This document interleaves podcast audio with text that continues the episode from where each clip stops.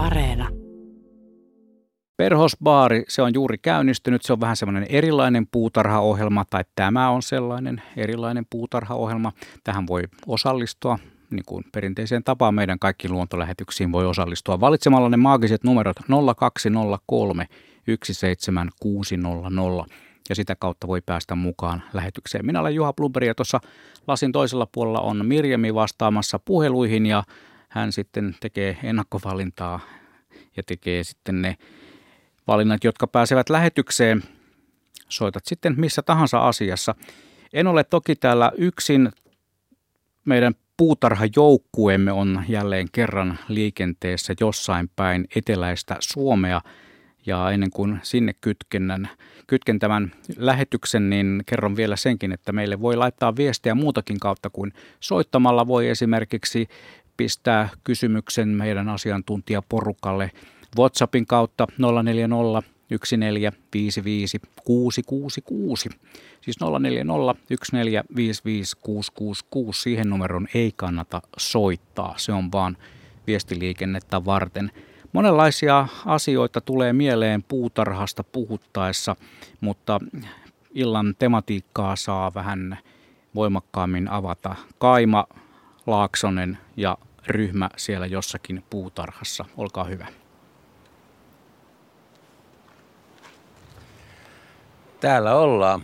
Ei ihan Porkkalan kärjessä, mutta aika lähellä niitä hienoja kallioita, mitkä on monille luontoharrastajille ja lintuharrastajille tuttuja muuton seurantapaikkoja. Tästä on tuohon pussin kääntöpaikalle 300 metriä. Ne, jotka on Porkkalan kärjessä liikkunut kirkkonummella, niin tuntee kyllä alueen oikein hyvin. Taivas on aika sininen, jonkun verran vaaleaa pilviverhoa on tuolla eteläpuolella ja 18 astetta veikkaisin – näppituntumalta, että voisi olla lämpötila ja ei se paljon alempi voi olla, koska Lagerströmin Mikko on kuitenkin sinisessä uudessa teepaidassa täällä ja ei näytä palelevan. Pojat katselee nyt aika tiukasti tuonne etelän suuntaan. Tota, meillä alkaa tämä lähetys, herrat. Joo, me Rikunkaan katsotaan tiivisti tuossa hakkuulla, hakkuaukealla on toi valkohäntä peura, siis vanhalta nimeltään nykyinen valkohäntä kauris niin tuossa kivasti korvia höristelee ja näyttää syövän. 20 metriä, siinä se on, nyt kun olisi kameran mukana, saisi tosi kauniita kuvia, kun se on tuossa vastavaloa. Että näin hienoa niin kuin kaurisalotusta meillä ei ole ollut. No ei ole koskaan, mä katsoin vielä väärää suuntaan. Mutta no se on nyt on kuusen Joo, kyllä mä näin sen heti, kun, heti kun sanottiin, niin meni tuossa. Ja Mutta tänään on... muuten puhutaan näistä valkohäntäkauriista, että mitä ne tekee puutarhoille. Ja me ollaan semmoisessa paikassa, että jos et suojaa, niin mitään ei jää. Niin sullakin Mikko taitaa olla täältä Porkkalan kärjestä niin tiettyjä muistoja. Sä oot tehnyt täällä tuota puutarhatöitä ja mä oon kuullut huhuja ja oon itse asiassa käynyt kerran katsomassakin. Niin ei, ei ole kerrottavaa vissiin kansalle. Joo, ei ole. Ja todella mä sanon, että tämä jos mikä on semmoinen alue, että siis täällä aitoja, aitoja, aitoja, aidanteita, aitarakenteita, siis peurojen, siis ettei järjestetä niille tämmöistä totaalista ruokapuffettia. Mä oon joskus leikkisesti sanonut, että kun täällä on siis täpläkauris, valkohäntäkauris, metsäkauris ja hirvi, niin eihän täältä puutu enää siis Suomen luonnonvaraisista hirvieläimistä kuin siis poro ja metsäpeura. Että on tämä totaalinen tämmöinen peura-alue. Ja katoppa siellä Juha se edelleen korvat höröllä kuuntelee, että hänestäkö me puhutaan ja syö rauhassa. Että kyllä, kyllä, niin laitapas tähän vaan meheviä päärynäpuita tähän pihaan tai luumupuita, niin kyllä mä sanon, että murheellista katsottavaa keväällä. Ei ne nimittäin nämä peurattuu ihailemaan noita tota, mökin tai talon tai huvilankaan niin verhoja tänne, että kuunnelkaa nyt tarkkaan ja peurasuojaukset. Niin siis toi tekee pahempaa jälkeen kuin kani. Et nyt kuulla oli pahempi tyyppi kuin kani. Näillä eväillä tämä ohjelma tästä hiljalleen on käynnistymässä. Eli tosiaan Porkkalassa ollaan ja aika kallioissa maisemassa. Mikko ei tota pihaa vielä ole nähnyt, minne mennään. Rikun kanssa se on meille jotakuinkin tuttu. Vuoden takaa ollaan, ollaan käyty ja siis Petri Alruutin pihalle päästään vanhan punaisen koulurakennuksen edustalle ja Petri siellä odottelee meitä, mutta ennen kuin lähdetään sinne, niin tässä on, tämä on aika kova luontoviikko. Nyt me saadaan viettää tuota perhospaaria keskiviikkona ja huomenna on Itämeripäivä ja lauantaina on Suomen luonnon päivä. ja tässä on, tässä on niin kuin monella rintamalla nyt suomalaista luontoa suojellaan ja suositaan. Kyllä ja sitten vielä lauantaina päättyy tämä Ylen komea, upea pörriäiskampanja. Ja sitten vielä tota, lauantaina on Nuku yö ulkona ja sitten Jenni Haukion valitsema Suomen luontorunokilpailun voittaja julkaista. Et nyt voi sanoa, että niin kuin joka tuutissa on tätä Suomen luonnon kauneutta ihastellaan tai siitä kerrotaan. Ja kun tätä ilmaa nyt kattelee, niin eikö näin myös ole?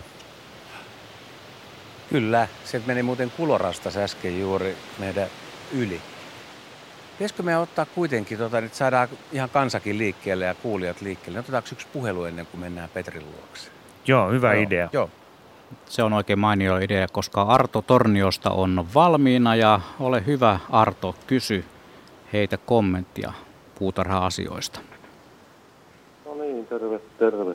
Tässä terve. Torniossa ja tuota, mulla on tuossa pari semmoista lamparetta ja tuota, näitä sudenkorentoja pyörii tässä sitten niin kuin aika lailla miljoonia tässä nurkissa ja tuota, ihmettelen vaan, että tuota, kuinka monta lajiketta noita voisi niin olla periaatteessa, koska tuossa polttopuita tein ja tuota, ne tulee niin kuin istumaan lakin päälle ja niskaan ja käsivarsille ja tuota, ihmettelen, että minkälaisia koneita nämä on, kun ne on hyviä lentämään ja sitten tuota vaimo sanoi, että älä anna tuota tulla oikein iholle, että ne purree, niin onko se ihan totta?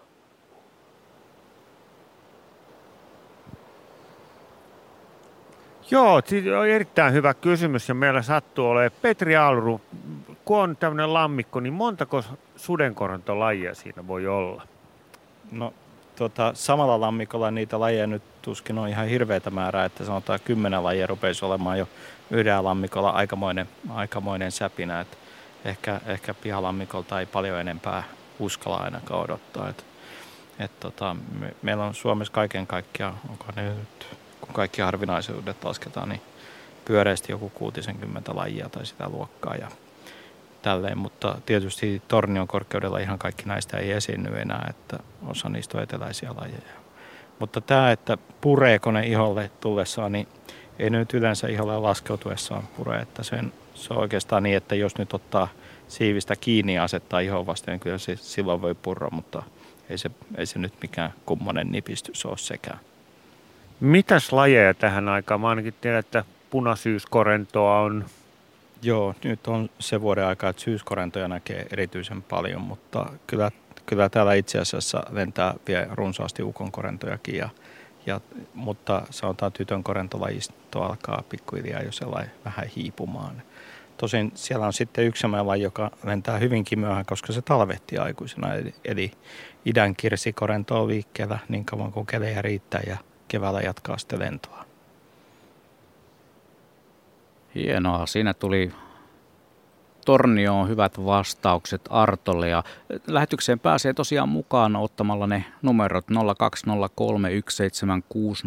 020317600 ja kaikki aiheet tänään liittyvät sitten jollain tavalla enemmän tai vähemmän puutarhaan, puutarhassa liikkuviin pörjäisiin, koska perhospaari on otsikkomme ja tietenkin sitten niihin kasveihin, mitä sinne puutarhaan laitetaan. Leena laittoi viestin ja kysyi, että ostin tuossa ostin toissa kesänä puutarhalta Oulusta kameleonttilehden. Se ei talvehtinut, mutta tilalle nousi luultavasti nukka horsma.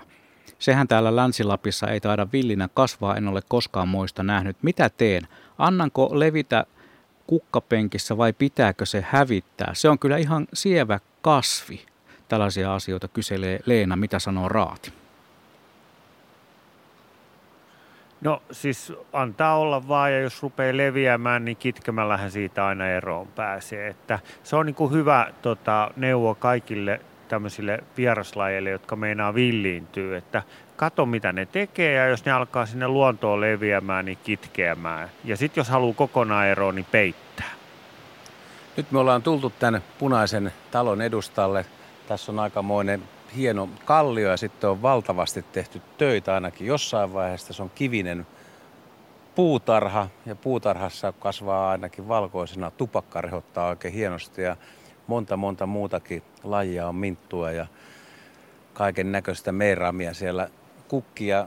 Arrutin Petri, joka tähän nyt hiippaili ja vastailikin jo sudenkorentokysymykseen, niin on siis paikan päällikkö tai alipäällikkö, riippuu otetaanko rouva mukaan lähetykseen, mutta tota, me ollaan aika historiallisessa paikassa. Siis Porkkala, Kärki Porkkalan kylän alueella, mikä aikoinaan oli aika merkittävä. Ja on tietysti edelleenkin, mutta täällä on tosiaan niin kuin historiaa havinaa joka puolella. Joo, kyllä vaan. Ja me ollaan siis Porkkalan vanhan kansakoulun pihassa ja tuossa edustalla noilla niityillä oli aikoinaan Porkkalan kylä. Ja, ja tuota, tämä kylä oli hyvin vanha, se oli siinä sato, satoja vuosia, mutta sitten kävi niin, että tuli toinen maailmansota ja sen jälkeen sitten tämä Neuvostoliiton pakkovuokra-aika ja sen pakkovuokran päätyttyä Porkkalan kyläläiset eivät palanneet. Ja tämä kylä, kylä sitten vähitellen luhistui alas. Ja nykyisin tästä alkuperäisestä kylästä on jäljellä vain kolme rakennusta, eli tämä vanha kansakoulu, tuo Suntsin navetta ja sitten tuolla on yksi tämmöinen museotorppa. Eli tämä on käytännössä niin kuin suurin ja ainoa asuttu rakennus, mikä, mikä vanhasta Porkkalan kylästä on jäljellä. Millaista kohan elämä tuossa niityllä on sitten aikoinaan ollut? Sä oot sekä luontoharrastaja että vähän historiaharrastaja, niin onko mielikuvat mennyt siihen, että minkälaista täällä on ollut aikoinaan muutamasta vuotta sitten? No siitä löytyy jonkun verran dokumentteja ja sanotaan viimeisimmät ilmakuvat, jotka alueesta on otettu, ne ehkä kertoo siitä ja sitten Porkkalasta on tehty hieno historiakirjakin. Ja siitä näkee sitä, että siinä on ollut kaksi päätilaa ja sitten pienempiä torppia ja muita rakennuksia, joissa sitten luultavasti palveluhenkilökuntaa ja muuta on asunut. Ja siinä on ollut siis ihan semmoinen kylän näköinen kylä, mutta siitä, sitä on oikeastaan vaikea enää ajatella siihen, kun tuolta maisemaa katsoo, mutta jos kävelee siellä, niin koko aluehan on täynnä näitä vanhoja raunioita, että se kertoo siitä historiasta, hyvin pitkästä historiasta, mikä tällä paikalla on.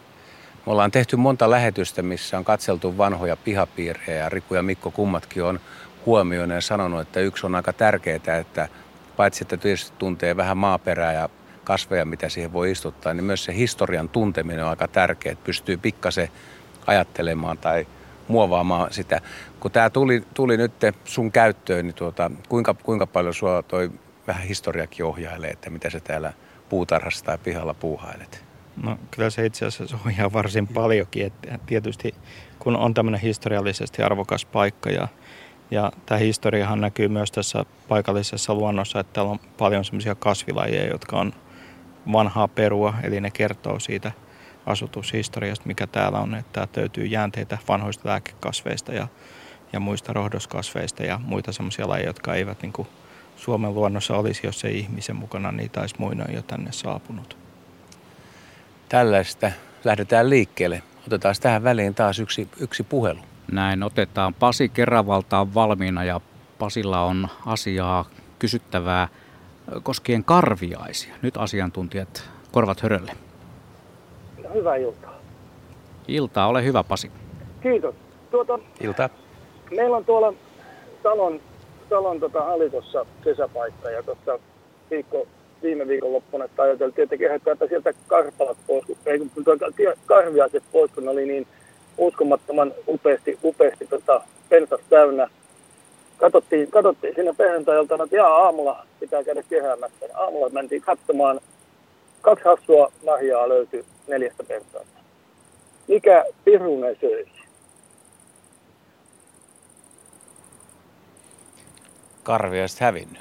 Joo, no, siis onkohan hävinnyt. paikka semmoinen, missä olisi voinut supikoira, Tiedän, supikoira tai kettu olisi voinut käydä syömässä. Supeja on fasaneja, on Joo, supikoirahan on yksi hyvin tyypillinen ja ja kettu, mäyrä, linnut. Tuleeko Rikulle mieleen jotain? Joo, mulla tuli heti mieleen rastaat, ja, mutta et jos koko pensas tulee tota, kokonaan syötyä, niin en ole kuullut moisesta. Et yleensä sieltä lähtee tota, muutamia. Onko Petrille jotain? Otas, no, se, se tietysti, jos se on kaupunkialuetta, se ei ehkä ole niin todennäköistä, mutta jos ollaan jossain haja, haja-asutusalueella, niin myös mäyrä tykkää kyllä karviaisista. Ja sen huomaa muun muassa siitä, että kun metsässä on mäyrän vessoja, niin siellä vielä välillä näkee näitä karviaisen taimia, että siemenet ovat siellä mäyrän vessassa alkaneet itämään. Miten tuo perusvastaus, että naapuri? no, niin, mitä, mitä, mitäköhän tuohon sanoisi varmasti. Joo, koska naapurilta oli hävinnyt kans, kans tuota, tuota pahoja. Ja nimenomaan karviaisia.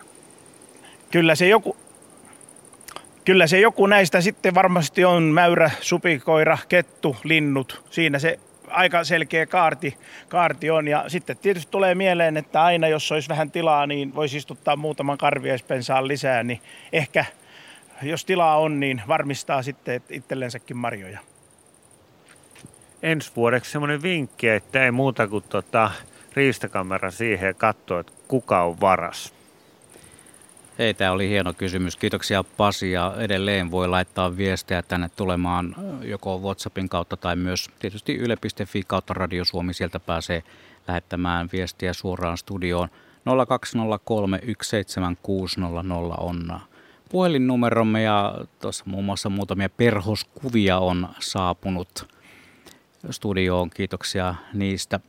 Ja Karviaisista laittoi Salosta – että supikoira se on kova karviaisten syöjä. Ihan selvästi nimenomaan supikoiraa veikataan täällä. 0401455666, se on se WhatsApp-numero, joten ei muuta kuin langat punaiseksi. Oliko meillä jo seuraava soittaja valmiina? Onhan meillä, joten otetaan... Aha, mutta sieltä olikin kadonnut soittajamme saman tien. Ei vaan se olikin, että mm, tämä tarina, että Maritta Espoon Nuuksiosta – kertoo näin, että peura söi kaikki karviaiset puskasta. Minä jo hätäilin, että meillä on seuraava soittaja linjalla, mutta mitä sanotte siitä? Voisiko se teidän asiantuntijoidenkin mielestä olla peura eli kauris, kaura eli peuris?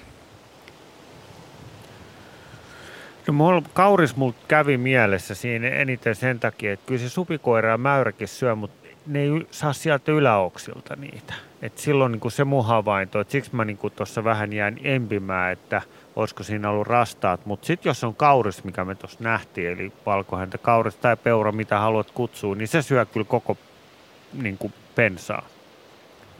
Katos Mikko vähän tätä pihapiiriä. Me ollaan siis takapihalla ja ollaan oltu aika monilla pihoilla vuosien varrella tekemässä perhospaaria ja on ollut semmoisia, missä on viritetty paljon ja sitten on ollut semmoisia, mitä ei ole viritetty ja erilaisia taloja ja niittyjä ja kukkapenkkejä hyvinkin hoidettuja. Miten sä luonnehtisit tätä puutarhurina? Tultiinko me sulle hiukan yllättävään paikkaan? No juu, yllättävä paikkahan tämä tietysti on niin kuin joka piha.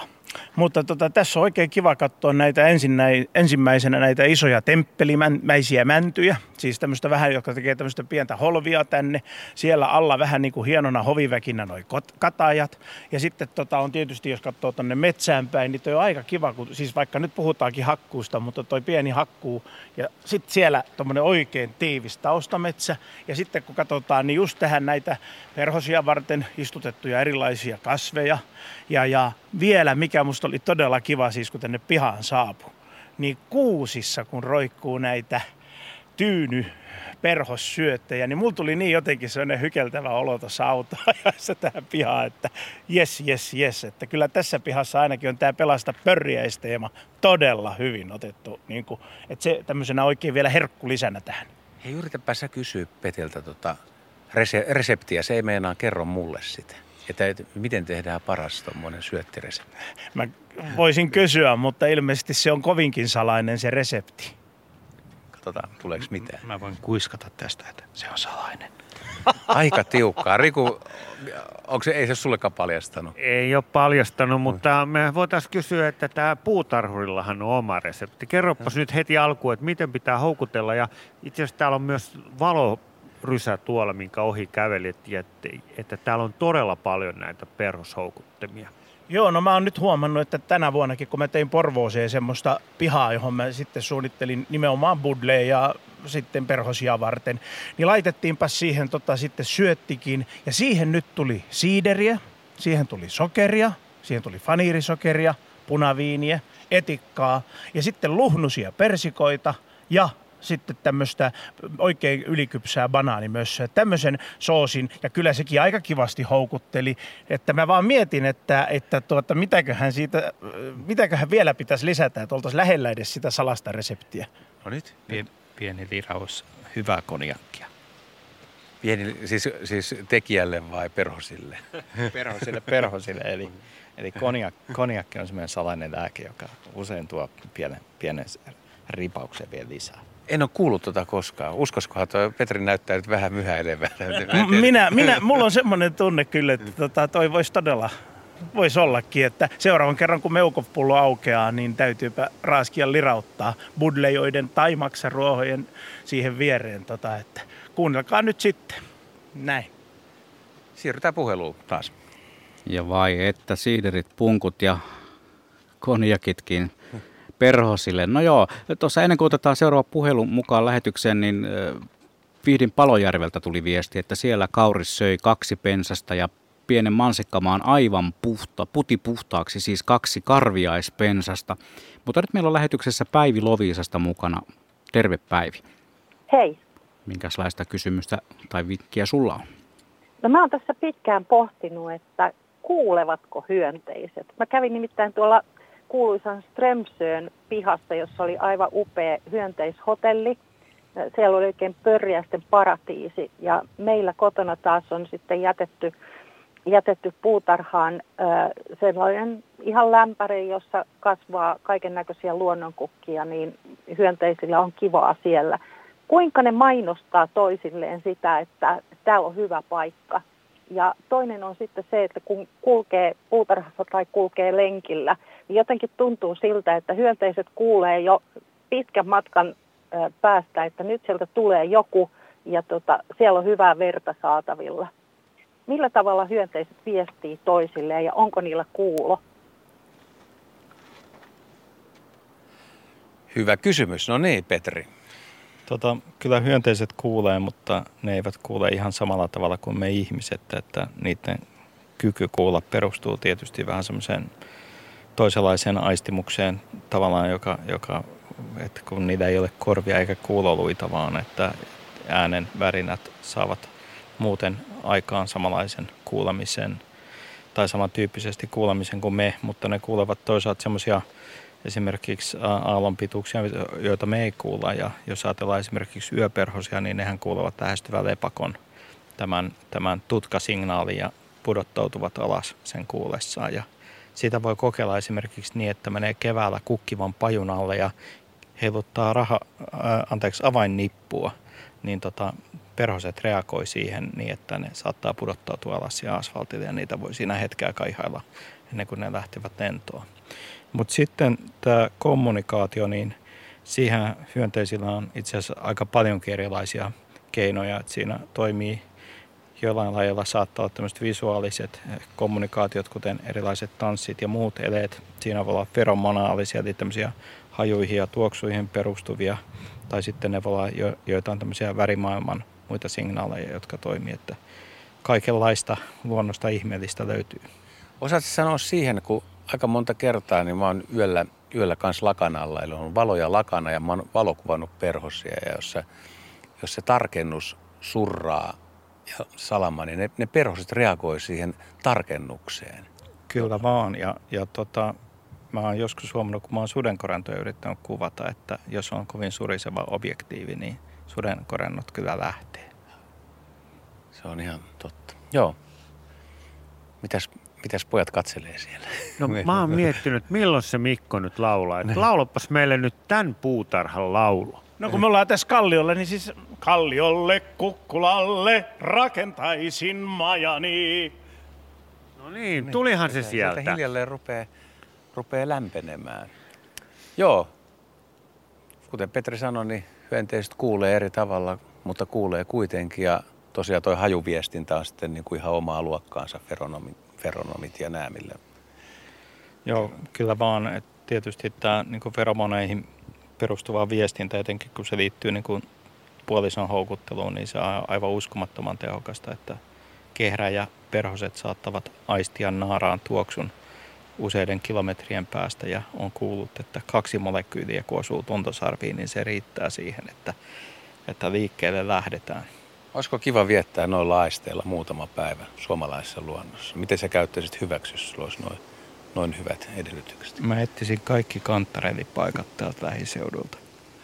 Minkälainen tämä on muuten sienipaikkana? Aivan erinomainen. Täällä on kuitenkin niin monipuolinen maasto, että näin kuivanakin kesänä löytyy kosteita notkelmia, joissa aina sitten joku sieni sinnittelee, vaikka olisi kuivaakin. Ja kyllä tästä aika helposti pannulle saa jotain paistettavaa. No jos nyt katsotaan tätä ympäristöä, onko Riku tai Mikko, niin oletteko yhtään katsonut, että että olisiko, mä en tiedä yhtään, että miten tuo Petri suunnittelee, mitä hän aikoo tulevaisuudessa tehdä, mutta olisiko joku alue, mitä te olette kiinnittänyt, että tuohon voisi ehkä mahdollisesti tehdä jotain tai tekeekö hän? Joo, mä olisin just tota, kun Mikko ei ole käynyt aikaisemmin täällä, niin tämä erikoisuus, kun katsot tuonne Peten taakse, niin mikä tämä jutun nimi, että tännehän ei paljon voi suunnitella. Tämä on aivan mieletön paikka rakentaa mitä hienoin puutarha, joka sulautuu hallitsemattomasti luontoon tuohon Mäntykankaaseen tai sitten tuonne Kalliolle, missä on Jäkälä ja Sammalta. Mutta mitä sä sanot tätä Mikko, kun sä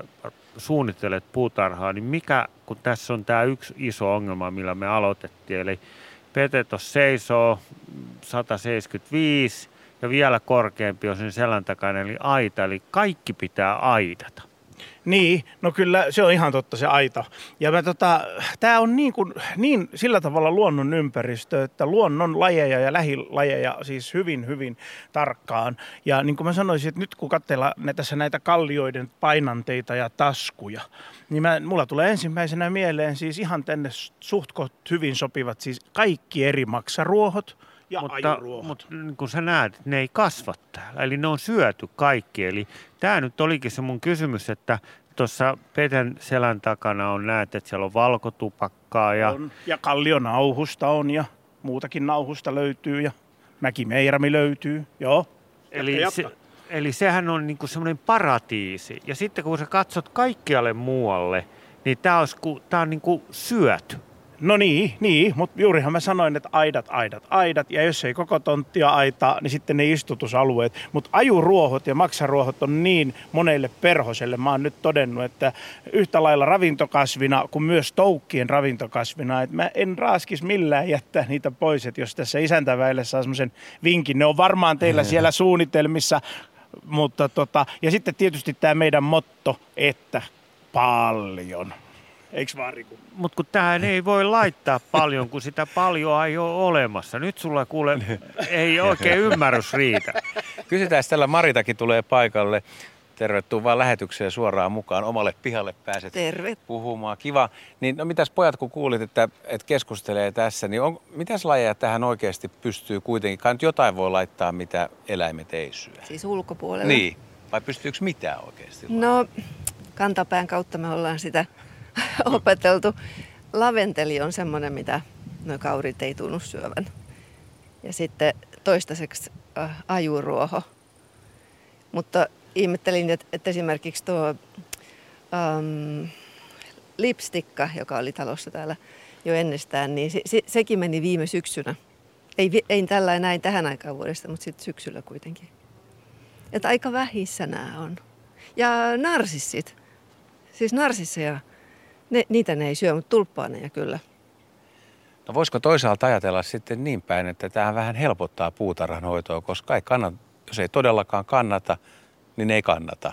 Eli kaikki pitää aidata ja siihen keskitytään sitten, että sinne aidan sisällä laitetaan ne mitä halutaan. Niin, mä, Petellä on oikein hyvä resepti, että miten sä oot tämän aitaamisen hoitanut ja samalla sä oot hoitanut jotain muutakin, eli mitä? No mä oon kaivellut tästä pihalta tämmöisen 25 tonnia kivenmurikoita tähän ryytimaan ympärille ja latonut ne kiviaidaksi ja laittanut siihen tolpat pystyyn ja siihen sitten verkkoaita. Niin toi nyt on tähän mennessä pitänyt eläimet pois. Kuulijoille tiedoksi, eli tässä on rakennettu hienoa kiviaidan pohjaa ja Petri on samalla sitten hoitanut kuntoa, koska tämä on kovaa hommaa. Ja kun tämä on mäen päällä, niin noin valtaosa kivistä on tuotu tuolta alhaalta. Ja sitten kuulijoille, että tuon kiviaidan päälle on laitettu tuommoisia tolppia ja niihin on viritetty tuommoinen 180 senttiä korkea metalliaita. Ja sekään ei ihan ole pitänyt, eli kerroit, että tuolta on syöty esimerkiksi noita omenapuita. Joo, se oli tässä rakennusvaiheessa niin, että yksi, yksi eläin onnistui luikahtamaan tuonne sisään ja kyllä se söi noin päärynäpuut ja omenapuut niin ylös kuin pystyi ja tota, aika paljon muitakin kasveja meni, että viiniköynnös maistui, maistui oikeastaan koko se vihreä osa, mikä siinä oli. Ja, ja aika paljon muitakin kasveja meni yhden yön aikana. Onko nämä kottikärryillä tuotu niin kuin pienessä ryhmissä kaikki vai mikä, mikä metodi sulla on ollut, kun olet kerännyt ja tuonut? Vai onko pantu rouva tuomaan osa? Ro- rouvaa ei ole tällä projektilla kyllä vaivattu. Että kyllä nämä on, nämä on joko tuotu kottikärryllä tai olkapäällä kantaen. Että valitettavasti parhaat kivipaikat on tuolla alarinteessä, että ne on todella tuotu tuota ylämäkeen, ylämäkeen kaikki. Ja semmoista pientä puuhaa ja kuntoiluahan tämä ollut, mutta se tekee tämmöiselle toimistotyöläisille oikein hyvää, että suosittelen. Mä tiedän, kuka mun suosikki on ensi vuoden maailman vahvin mieskilpailussa. Että kyllä tämä rupeaa jo sellaista, sellaista projektia olemaan, että tosiaan kivi painaa ja hienosti oot asetellut ja tehnyt tämän, että on kyllä tyylikkään näköinen. Täytyy ottaa tästä valokuva ja laittaa, laittaa meille sitten tuota esiinkin tonne. Meillä on seuraava puhelukin. Näin on, kello on 18.33 ja tähän Luontosuomen perhospaariin on Pirjo soittanut Lohjalta. Terve Pirjo. No hei. Tarjoapa Kysy- meidän asiantuntijalle oikein visainen kysymys tähän kohtaan. Juu. No ensin kerron, että tuli terassin ovesta lensi pari viikkoa sitten sisään 10 senttiä pitkä heinäsirkka. Se, ei heinäsirkka, vaan se oli sudenkorento. Poukko oli edestakaisin täällä asunnossa ja sitten vähän ajan päästä niin katsoin, että sepä yrittääkin sitten ulos tuolta tuommoisesta 10 senttiä leveästä tuosta pääovellasista. Niin laskin sen sieltä ja sanoin, että löydäpäs uudestaan hyvälle paikalle. Mutta toinen juttu, että leikkaavat mokomat tota nurmikkoa tuossa kaiken aikaa, mutta mulla on semmoinen 10 senttiä pitkä ö, koira-aitaus, tämmöinen verkkoaitaus. Ja siihen, siitä eivät onneksi saa leikattua, niin siinä on kymmenittäin heinäsirkkoja ja ne pitää valtavaa ääntä. Millä ne osaa suunnistaa sille kapeelle alueelle siihen? Ja kuuleeko ne vai näkee, koska sitten kun minä yritän katsoa, että missä ne on, niin ne hiljenee heti, kun minä roikun siinä yläpuolella ja koitan katsoa, että missä se heinäsirkka siinä ne sirittelee. Millä ne suunnistaa tälle kapealle alueelle? No niin, heinäsirkka hommi jouduttiin. Okei, tota, no heinäsirkalla on tietysti montakin aistia, jolla se voi sinne suunnistaa, mutta tietysti se ei mielellään ehkä siinä ihan avoimella ainakaan jatkuvasti ole, että vaikka se saattaa siinäkin soitella, mutta kyllä se tarvitsee sitä suojaa ja sopivaa ravintokasvia ja muuta sitten syötäväksi. Että siinä on sitten tavallaan montakin efektiä. Ja sitten jos siellä on yksi koiras, joka soittelee, niin helposti muut koirat menee siihen lähettyville. Että ne tavallaan sitten peesaa vähän toinen toisiaan tässä soidin soittelussa. Ja, ja kyllä ne, niin kuin tässä aikaisemmin oli puhetta, kyllä ni, niillä on tämmöinen kuulo, eli niillä on itse asiassa läppämäinen siinä ruumiissaan, jolla ne kuulee, kuulee tota ääniä. Ja, ja heinäsirkat on tarkkakuuloisia. Niiden tietysti täytyykin olla, koska se ääni on osa niiden elämää enemmän kuin monella muilla hyönteisillä. Ja, ja tuota, tämä, että ne hiljenevät, kun niitä lähestyy, niin se on tietysti ihan looginen tapa puolustautua, koska silloin kun ne soittaa ja ovat äänessä, niin silloin ne ovat tietysti alttiita linnuille ja muille tämmöisille pedoille, jotka niitä mahdollisesti söisi. Ja jos ne havaitsee liikettä tai kuulee töminää, niin kyllä ne lopettaa soittamisen ja pysähtyvät paikalle.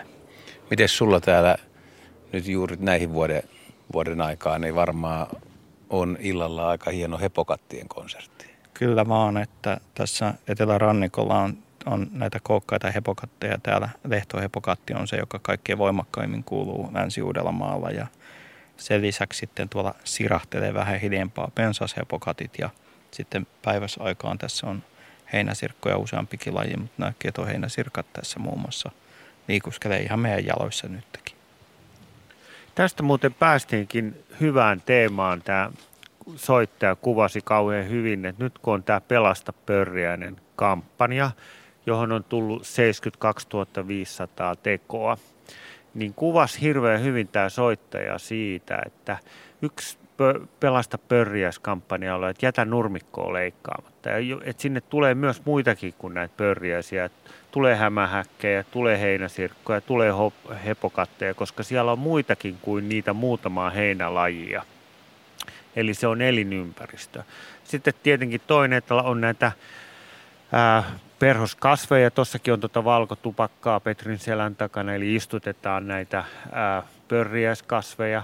Tai sitten on, ei käytetä myrkkyjä, joka on kauhean helppo, että tämä pörriäiskampanja on ollut siitä mielenkiintoinen, että tässä oikeastaan niin kuin jättämällä asioita tekemättä niin luodaan. Ja sitten tietenkin vielä se, että tehdään näitä lahopuuaitoja ja hyönteishotelleja. Ja tämä tietenkin on ollut tosi suosittu tämä pörriäiskampanja päättyy sitten lauantaina Suomen luonnon päivänä.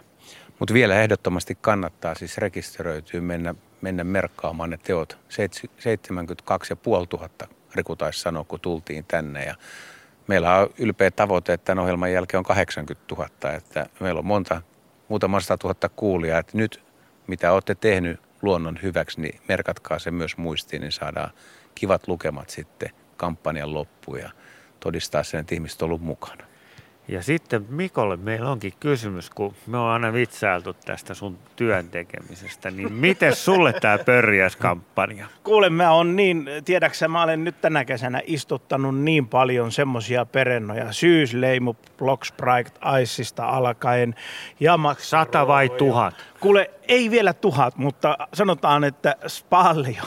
Eli tota, satoja, satoja. Et kyllä tuossa niin Porvoossakin alkoi yksi viisivuotissuunnitelman toteuttaminen. Ja kuule 585 kasvia on tämän kauden aikana, siis nyt tämän, tämän kesän kauden aikana istutettu. Sinne tuli kuule Iisoppia esimerkiksi tuommoinen 20 kappaleen ryhmä ja tuli syyshoidekukkaa seitsemän eri nauhusta. Tuli yhteensä semmoinen 30 kappaletta. Maksaruohoja tuli liki 150. Mulla oli jotenkin sellainen tunne, että minäkin olen pientä osuutta niin kuin toisten ihmisten myötävaikutuksella niin tota, tämmöisten pörjäisten. Ja eri, eri toten mullahan on niin kuin tiedät, perhoset on ne kaikkein lähimpänä siis sydäntä. Ja tota, yritän kaikkeni tehdä. Ja viimeksi, kun olin jopa korkea saares, kattelin siellä noita Visenttitallien kattoja. Ja siellä on kun ne isot, isot massat, sitä maksaruohomattoja, niin kyllä mä oon tosi tyytyväinen. Tuli oikein hyvä mieli, että oikein semmoinen perhosympäristö sielläkin, totaalisen hyvä. Niin, ja tiedätkö mikä on vielä parasta? Mm. Sun ei tarvitse ajaa nurmikko Aivan oikein, just näin, just näin. ja just se valkoapila ja puna-apila siellä pietaryrteineen ja horsmineen, niin ne kaikki, kaikkihan ne on sitä just perhosille myös vetoavia ja muille pörriäisille. Että, ja sitten mikä on aika hyvin, niin tädykkeet on erikoisen kummasti vetänyt tänä vuonna. Ihan niin kuin nois magneettiet, niin ihan niin kuin käpertyy, kuulkaa ne semmoiset pikkuset natiaiset sinne ja perhosia myöten, niin, niin takertuu sinne todella. Siis mulla on jotenkin niin hyvä mieli, kun on saanut vaikuttaa. Mutta mä olisin kysynyt tässä isännältä, että onko sulla tietoa, että kun siis on aika aikanaan tehty näitä viranomaisten tietysti luvalla näitä tämmöisiä perhos siirtoja, niin kuin Apollo tai, tai harjusinisiipiä tai jotain vastaavia, niin vieläkö niitä tehdään? Et ihan mielenkiinnosta kysyisin. Kyllä niitä edelleenkin tehdään tämmöisten hoitohankkeiden osana, eli, eli luodaan ympäristöä näille kaikkein uhalasimmille päiväperhosille ja, ja tota, ajoittain ne onnistuu, mutta valitettavasti aina ei, mutta niistä saadaan koko ajan oppia sitten siitä, että miten ne pitää tehdä. Ja, ja valitettavasti osa meidän populaatioista on niin eriytyneitä, eristyneitä, että ne eivät omin avuin pysty leviämään uusille paikoille. Ja ainoa tapa varmistaa niiden pitkäaikainen esiintyminen on se, että meillä on niitä tarpeeksi monessa paikassa, että eivät sitten kerrallaan ainakaan kaikki pääsisi häviämään. Sanoisin vielä tuosta Pelasta pörjänen kampanjasta sen, että millä tavalla on aika paljon tullut palautetta. Siinä on huumori mukana, että moni on kuullut, että ei tarvitse tehdä mitään ja he tulee sekä huumorilla että ylpeänä, että en ole kyllä pahemmin pihapiirissä niin kuin ruohoja leikannut, enkä katkonut, enkä tehnyt mitään, en edes tallannut, vaan vähän ottanut tämän talven tai tämän kesän rennommin ihan tarkoituksella. En tiedä, ovatko he merkinneet tämän hienon tekemättä jättämisen te- tekonsa sinne, mutta tuota, joka tapauksessa se lisää tietoisuutta, että on reagoitu siihen, että, että hoitamattomuus auttaa. Ennen merisäätä ehditään ottaa ainakin vielä yksi puhelu, se taitaakin olla. On, on. Meillä on Matti Oulunsalosta valmiina ja tervehdys Matti, olet lähetyksessä mukana. Joo, kiitoksia. Hyvää iltaa teille kaikille. Kuuluuko? Oikein hyvin kuuluu, ole hyvä, hyvä. vaan. Kiitoksia. Semmoinen juttu tämä pihalla kaadettiin tuossa kesäkuun alussa semmoinen 6-7 mäntyä isoa. Ja sitten tuli kantojyrsiä ja jyrsinne ja ajattelin, että se mitä kantojyrsimestä jää sitä tavaraa, että enpä kulita sitä minnekään, vaan jätin siihen ja alue on semmoinen 10 kertaa kahdeksan. Ja sitten ajattelin, että mitä siihen laittaisin, niin ei tullut mitään, niin yhtäkkiä pihlajaa, vaikka tontilla ei ole ollenkaan pihlajaa. Nyt kasvaa semmoinen 20 pihlajaa, semmoista metrisiä. Niin mistä ihmeestä ne pihlajat tuohon tuli? Halo? Joo, siis se on varmasti ollut näin, että kun on siellä tota, männys, männyissä istunut linnut aikanaan ja, ja ollut syömässä jossakin pihlajassa pihlajan marjoja. Sitten ne on tulleet sinne puunoksalle istumaan ja tiputtaneet sieltä niin sanottu ter, sanottu terveisensä. Ja siellä sitten täällä linnun jätöksessähän se siemen on tietysti jäänyt sinne maahan. Ja nyt kun olosuhteet on muuttunut pihlajalle kelvolliseksi, niin, niin, niin sieltä on pihlajat lähtenyt sitten kasvamaan, kun männyt on poistunut on kumma juttu, kun kuusi kaadettiin kanssa. Siinä on Näin ytimekäs. Kuusi kertaa kuusi alue ja siitä jäi se parkki. Siinä ei ole yhtä ainutta pihlajaa. Voi olla, että se on niinkin tota, tiivis ja hapan maa, että kunhan siinä maa ilmaantuu pari vuotta, niin sitten voi olla, että tuleekin. Ja kaikki, siis kyllähän siemenet siellä kuitenkin itää, jos siinä vaan kuusessa joskus on lintu ollut istumassa. Kiitoksia Matti mielenkiintoisesta kysymyksestä ja tästä ei varmaan ennen merisäätä oteta yhtään puhelua enää, mutta Empsu laittoi tällaisen kyssärin, että voisiko kesän runsas metsämarja sato olla siihen, että mökkimme puutarhan lukuisat herukkapensaat ovat kärsineet rastasinvaasiosta. Alkukesästä lintuja kyllä oli runsaasti, mutta mustikoiden kypsyttyä ne kaikkosivat, siis että ettei ole kärsinyt tämä heidän puutarhansa rastasinvaasiosta, mikä on ollut aikaisemmin normaalisti homman nimi. Poikkeuksellisesti Maria Pensaita ei ole edes tarvinnut suojata mitenkään. Tavallisesti rastaat verottavat herukkasatoa runsaassa määrin. Näin kyselee Empsu, onko tämä asiantuntijoillemme tuttu ilmiö? Kyllä joo, että silloin kun metsästä ja luonnosta löytyy marjoja ja mustikkaa paljon, niin silloinhan tänä vuonna mustikkaa on ollut todella, todella paljon. Se on siis etelärannikolla? Etelärannikolla ja Keski-Suomellakin, että ihan kaikkialla, paitsi ehkä pohjoisessa ollut lakkaa, että kyllä sillä on iso merkitys, miten sitä luonnosta ruokaa löytyy. Joo, ja mä tulin Savosta tänään tuolta Himalan saaresta, että terveisiä vaan sinne, jos olette linjoilla, niin tuota, siellä oli puolukkaa kyllä niin punaisenaan, niin punaisenaan, että ihmettelisin melkein, jos ei siellä nyt ainakin metsäkanalinnut sitten, ja miksei rastaatkin saa siellä ruokaa. Miten sulta poimiminen onnistui? Kuule, mä söin suuhuni suoraan. Suoraan, niin Joo. käy kävelit siellä ja noukit kuin karhu. Kyllä, just näin. Joo, kyllä mä tykkään marjoista, mutta mulla ei ole varmaan malttia sitten kerätä niitä asti. Sieniä teillä oli täällä. Miten, miten tuota Porkkala mustikkasato tänä vuonna? Tota, tällä alueella mustis, mustikkasato ei ole ollut kovin hyvä. Että siihen nähden, että kaikilla muualla Etelä-Suomessa mustikkaa paljon ja täällä kärsitään oikeastaan alkukesästä jonkun verran tästä pölyttäjävajeesta. Eli tällä alueella kimalaisia on aivan liian vähän siihen nähden, että paljon täällä on kukkivia mustikoita alkukesästä. Ja syy siihen on mahdollisesti se, että täällä tämmöisillä niemenkärillä, kuten myös saaristossa, on tätä kevätkuivuutta ja kesäkuivuutta välillä niin, että aikaa join ei ole oikeastaan mitään mesikasveja ja sitten mesipisti esille ei ole niin kuin läpi kesän tavallaan mettä tarjolla ja, ja silloin tämmöisillä alueilla näitä kimalaisia saattaa olla niin vähän, että siihen aikaan kun mustikka kukkii, niin niitä ei vaan riitä pölyttämään kaikkia kukkia. Eli siinä suora esimerkki, miten tärkeitä kimalaiset ovat muutamille marjoille varsinkin ja tuotannolle. Ja osa suomalaisista kasveista niin pölyttyy kyllä tuulen mukana, mutta siis kimalaisten ja pörjäisten mukanaolo tekee sadosta paljon paremman ja marjoista eheimmät, isommat, makeimmat ja komeammat. Voiko, onko tämä oikea tulkinta? Kyllä on juuri näin ja siis maailmanlaajuisesti niin melkein puolet ravinnosta tulee eläinpölyttäisistä tai kimalaispölyttäisistä. Ja sen arvoksi on laskettu 20 000 miljardia. Eli puhutaan valtavista rahasummista. Eli kyllä, juuri näin. No Pete, miten sulla menee nyt nämä, tästä kun katsotaan taas tätä pihapiiriä, tätä kivihommaa, niin sulta ei työt loppu kesken, mutta kuinka paljon etukäteen sä suunnittelet, mitä sä teet, ja tuleeko sulla semmoisia extempore puutarhahommia, että hei tänään, tohon mä taidankin tehdä tollaista, sopisiko tohon tollainen, vai ootko liian analyyttinen kaveri, että se pitää eka käydä läpi se koneisto tuolla aivoissa ja sitten niin kuin viikon parin tai korkeintaan kuukauden päästä se jalostuu työksi?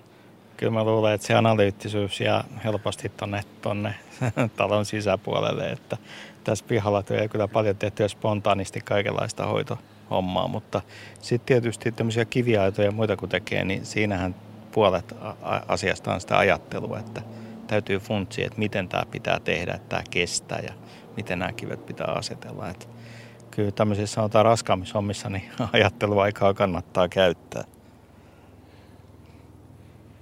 Mites Mikko? Joo, ja se mua tietysti ilahduttaa taas, mennään perhosiin, niin perhosten puolesta eri toten kivet ja nämä kalliopinta-alat, koska nehän ottaa yhtä lailla, kun ne ottaa niitä mesikasveista ravintoa, niin tulee lämmittelee ja, ja, ja olen huomannut vaan, että ainakin niille jää sitten se lentomatka lyhyemmäksi se lämmittelymatka, kun se sen per kukkapenkin ja, ja, ja ravintokasvipenkin vieressä on hyvin lähellä kalliota että, ja kiviä helikopteri siinä päältä menee. Moni kuulija varmaan ihmettelee, mistä ääni tulee, mutta tänä keväänä ja kesänä on ollut vähemmän lentoliikennettä. Että teillä on ollut varmaan hilja, hiljaisemmat päivät kuin yleensä.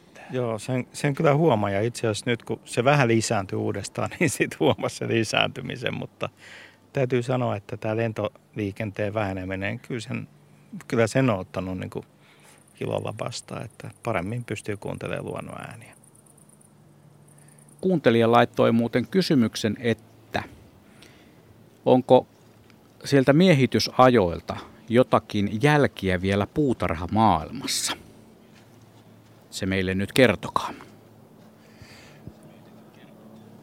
No se onkin hyvä ja pitkä kysymys. Tämä oli tuossa jo vähän säästelty seuraavalle tunnille, mutta Petri saa aloittaa kyllä.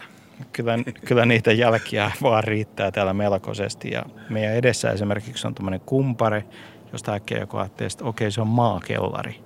Mutta tässä maakellarissa on tässä takapuolella näkyy ampuma-aukko. Eli kyllä neuvostojoukot on muuttanut tämän esimerkiksi bunkkeriksi sitten ja, ja tota, tämmöisiä jälkiä täällä pihalla on ja vähän juoksuhaudan pätkää siellä täällä ja lisäksi täältä löytyy tätä neuvostoaikaista romua. Eli kaikkea vanhaa säilykepurkkia, ammuslaatikkoa ja muuta, että niitä on tuossa aina välillä kasailu pihalta tuonne kuistialle tai puujuureen läjiksi. Ja toisella tunnilla paljastetaan myös, että arteitakin voi löytää, kun on tarpeeksi pätevä ja tarkka, mutta mutta kasveja ei näköjään ole. Et sen noin peurat ja kaurit on kyllä niinku tyhjentänyt. Eli kasveja ei ole sieltä ajolta jäänyt, siis puutarhakasveja. Riku on johdattanut meidän ryhmän rakkaan harrastuksensa pariin. Kompostin ruskean metri kertaa kolme metriä, eli kolme neliöä komposti ja nyt sitten semmoinen semihyvä arvio siitä, että miten Petri on tässä hommassa onnistunut. No sanotaan näin, että mullahan itselläni on viisi kompostia ja kompostit on itse asiassa puutarhan tärkein elementti siinä mielessä, että mä mullakin nämä tuottaa kuution multaa vuodessa. Ja tässä on vähän sama ymmär, ymmär, ymmärrys, että tässä on metri kertaa metri, mutta tässä on vielä niin tekemistä, että nämä kaikki on niin kuin eri jaoksissa, koska sun täytyy aina kasata ne yhteen kohtaan, että se massa on riittävän suuri, että sinne syntyy sitä lämpökäymistä. Mutta se mikä tässä on, tämä on hyvä, tämä on metri kertaa metri, mutta tämä etulaudat pitäisi olla irrotettavia. Et jos tähän tulee nyt multaa, niin sä näet, että kun on mu- nämä kiinni nämä tota, ää, laudat, niin no. sä et seudut talikolla nostaa ylös alas. Sen sijaan, kun saatat sen laudan veke, niin sun ei tarvitse tehdä ylimääräistä työtä. Tämä pitää Petrille kertoa sitten, että Joo, tä, mä... täyttä kymppiä ei voi katsoa antaa, ettei kaveri ylpisty niin, myöskään. Ja tässä on, sanotaan vielä, että tässä on suunnittelussa varaa, mutta tässä on hyvä ideaali kolme kertaa metri. Kun on riittävän suuri massa, niin silloin se lämpökompostointi lähtee käyntiin. Ja se pitää tietysti jokaisella kunnon omakotitalon pihalla, niin pitää olla komposti. Joo, ja sitten tässä on vielä tämä lämpökompostori tekemättä vielä, että tuossa on niinku tommonen, missä sitten kaikki nämä ruokajätteet ja omenat ja muut, eli se pitäisi vielä tehdä paremmin. Että sanotaan näin, että tämä on tämmöinen hyvä alku, eli kutosen mä vaan tälle antaisin. Kutonen, aika, aika tyyli, kun Mikkokin tuossa seiskalappuu vilautteli jo, mutta en tiedä mikä Mikolla se oli. Taisit nähdä vähän väärin toi tuuli, tuuli tai helikopteri hämäs, mutta siis kahdeksan ja puoli. No niin, no hyvät arvosanat. Tänään on Luontosuomen perhosbaari avoimena kello 20 saakka ilman kokoontumisrajoituksia. Paljon on puhuttu noista karviaispensaiden tyhjennyksistä. Se on ollut aika mielenkiintoinen kysymys tuolla kuuntelijapuolella ja täältä tulee muutama selitys. Itse asiassa on ihan selkeitä havaintojakin näistä, kuka söi karviaiset mysteeristä. Salaperäinen karviaiskato selvisi riistakameran avulla viime syksynä. Siellä oli kurki, kokonainen kurkiperhe aterioimassa. Näin kirjoittaa Tuula Heinävedeltä ja hän kirjoittaa vielä, että tämän saatoimme hyväksyä ja Tuulan viestissä on myös kuva todistusaineistona. Siinä on todellakin kurki syömässä niitä, niitä tota, karviaisia. Ja äh, täällä tuli myös sellainen viesti, jossa kerrotaan Hannulta, että näin omin silmin kun pyyparvi tyhjensi karviaispensaan. Sen jälkeen punaherukat ja lopuksi mustaherukat. Sinä kesänä ei ollut metsämarjaa. Tässä on muutamia paljastuksia kuuntelijoilta, kuka söi karviaiset mysteeriin. Tosiaan perhosbaaria mennään 0203 17600 on ne puhelinnumerot, jotka tähän lähetykseen päästäkseen pitää valito, valida, valita, validoida, miten sen sanotaan. Joo. Minä olen Juha Blumberg ja tuolla meidän perhospuutarha, perhosbaari puutarhassa on tietysti herra herra Laaksonen ja siellä on muitakin, mutta me napataan tähän kohtaan suoraan ensimmäinen, tämän tunnin ensimmäinen soittaja ja hän on Urpo Kittilästä. Terve Urpo. No terve. Minkälaista? Kerronko tarinaa? Kerro tarinaa. Joo. No se oli oikein pieni, semmoinen kymmensenttinen pieni koivuntaimi ja sakean pihlajan sisällä sitä sääliteltiin kovasti, mutta nyt on niin, että tämä valtava pihlaja on kuollut ja siinä on iso koivu keskellä, että siinä kävi näin päin. No sitten, niin tästä, tämä, mulla oli vielä, että nämä kiisket, katkiaiset ja sarviaiset, mitä, että missä ne pesivät? Näin kysyy siis Urpo Kittilästä, missä ne hapsenkakkiaiset pesivät? Pesivätkö ne kenties puutarhoissa? Tähän vastaa meidän isäntä täällä Petri Alruut. Joo, hapsen kakkiaiset, joka on siis vanha kansankielinen nimitys sarvijäärille, niin ne, ne kyllä puutarhoihinkin tulee, mutta ne tulee lähinnä aikuisena sitten kukille imemään tai anteeksi syömään siitepölyä tai syömään kukilta mettä. Eli, eli osa lajeista käy, käy kukilla vierailemassa. Aivan kaikki lajit eivät kuitenkaan näin tee, mutta erityisesti kukkajäärät. Mutta näiden kasvu tapahtuu yleensä niin, että ne ovat, ovat tota puuaineksessa eläviä, eli suurin osa lajeista elää kuolleessa puuaineksessa lahopuussa, mutta sitten pari lajia elää, elää ruohovartisten kasvien juurissa. Mutta tota, tämän tyyppistä on hapsenkakkiaisten elämä. Ja toinen kysymys oli siis semmoinen, että suuren pihlajan varjossa on, jos oikein tulkitsen, sinnitellyt koivu ja keskellä. keskellä.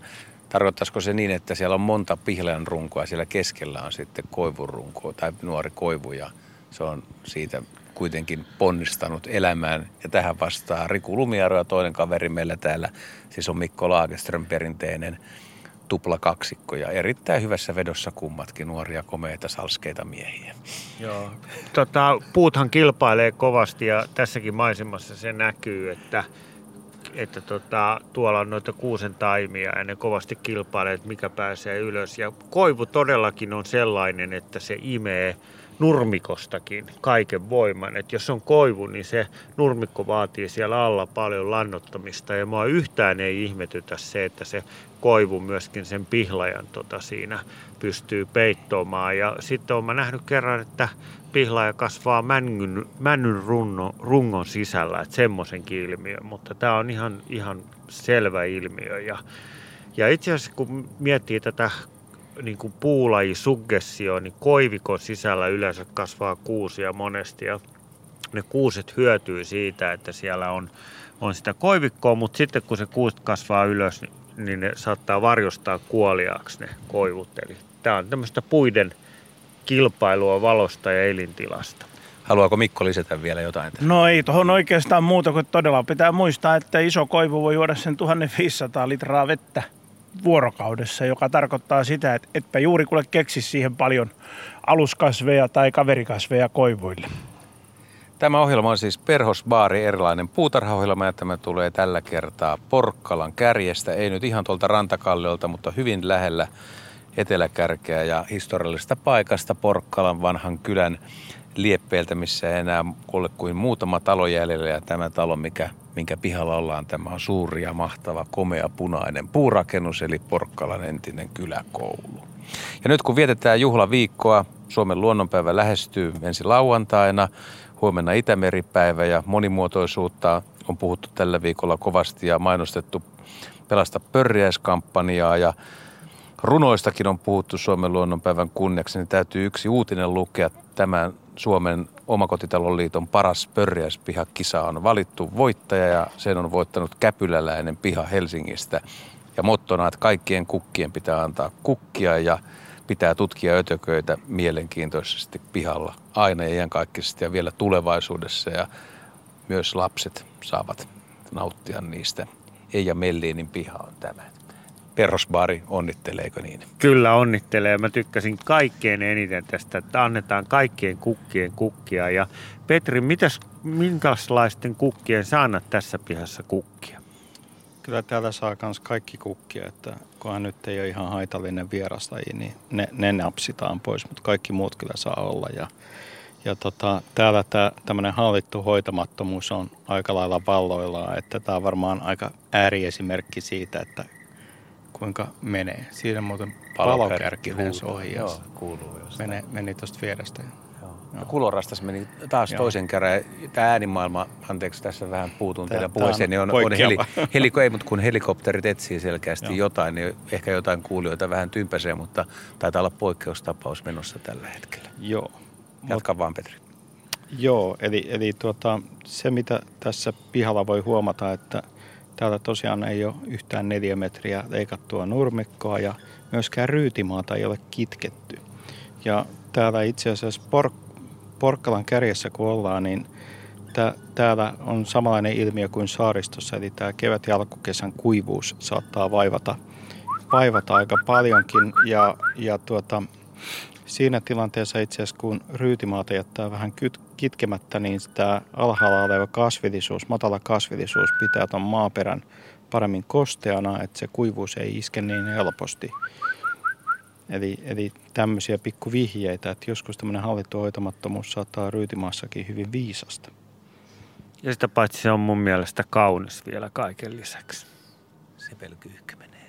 Tässä nyt Juha, Juha Lintumiehenä rupesikin kutsua tuota palokärkeä tähän saamaan, mutta ei ihan vielä onnistunut. Ei se kaukana ole. Ihan tuossa vieressä huutelee. No niin, sitten taas otetaan kansaa mukaan linjoille. Näin Puhelu. tehdään.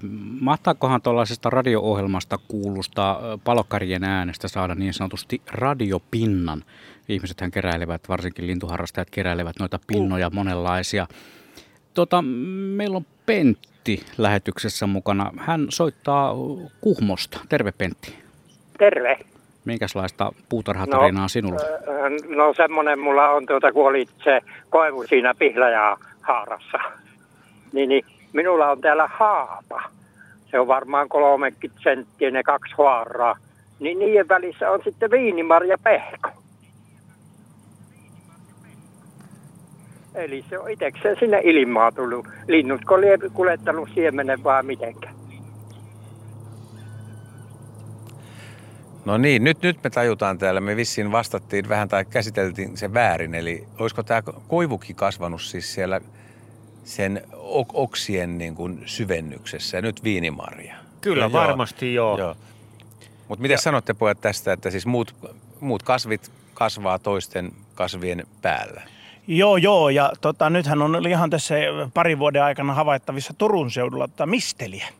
Et mistelihän on myös siellä nyt lintujen levity, levittämänä tullut vähän niin kuin loiseksi. Että nythän, no mä sanon taas jälleen kerran, että siinä olisi jollekin varmaan opiskelijalle gradun paikkaa ruveta tekemään ihan tämmöistäkin tutkimusta, että mitä kasveja, niin kuin musta herukkakin löytyy ja punaherukkakin voi löytyä jostain tuota puun syvennyksestä tai oksasta, niin, niin siinä olisi ihan varmasti aineesta ainakin opiskelun saralli.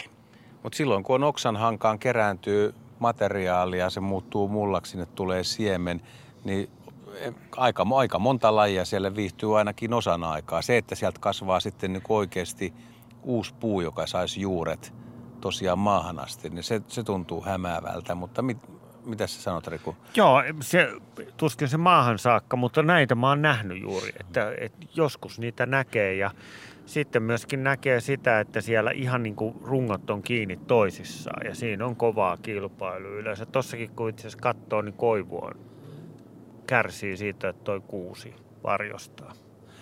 Täällä lämpötila täällä Porkkalassa on ehkä hivenen laskenut, voisi olla 16 astetta. Tuuli on minun mielestä tyyntymään päin, mutta kumminkin pilvet tuolla ylhäällä liikkuu. Pilvipeite on selkeästi laajempaa, on enemmän vaaleaa taivasta kuin sinistä ja kuitenkin tämä lämpötila on ihan, ihan mukava. Mikko edelleen teepaidassa eikä ole valitellut, että olisi kylmä. Ja kun tänne tultiin, niin mä tulin sortseessa, mutta isäntä neuvoi, että nyt, nyt ehkä parempi panna ihan kunnon housut jalkaa ja myös puutiaisvaaran takia. Että tota, ollaan ilmeisesti aika hyvällä puutiaispihalla.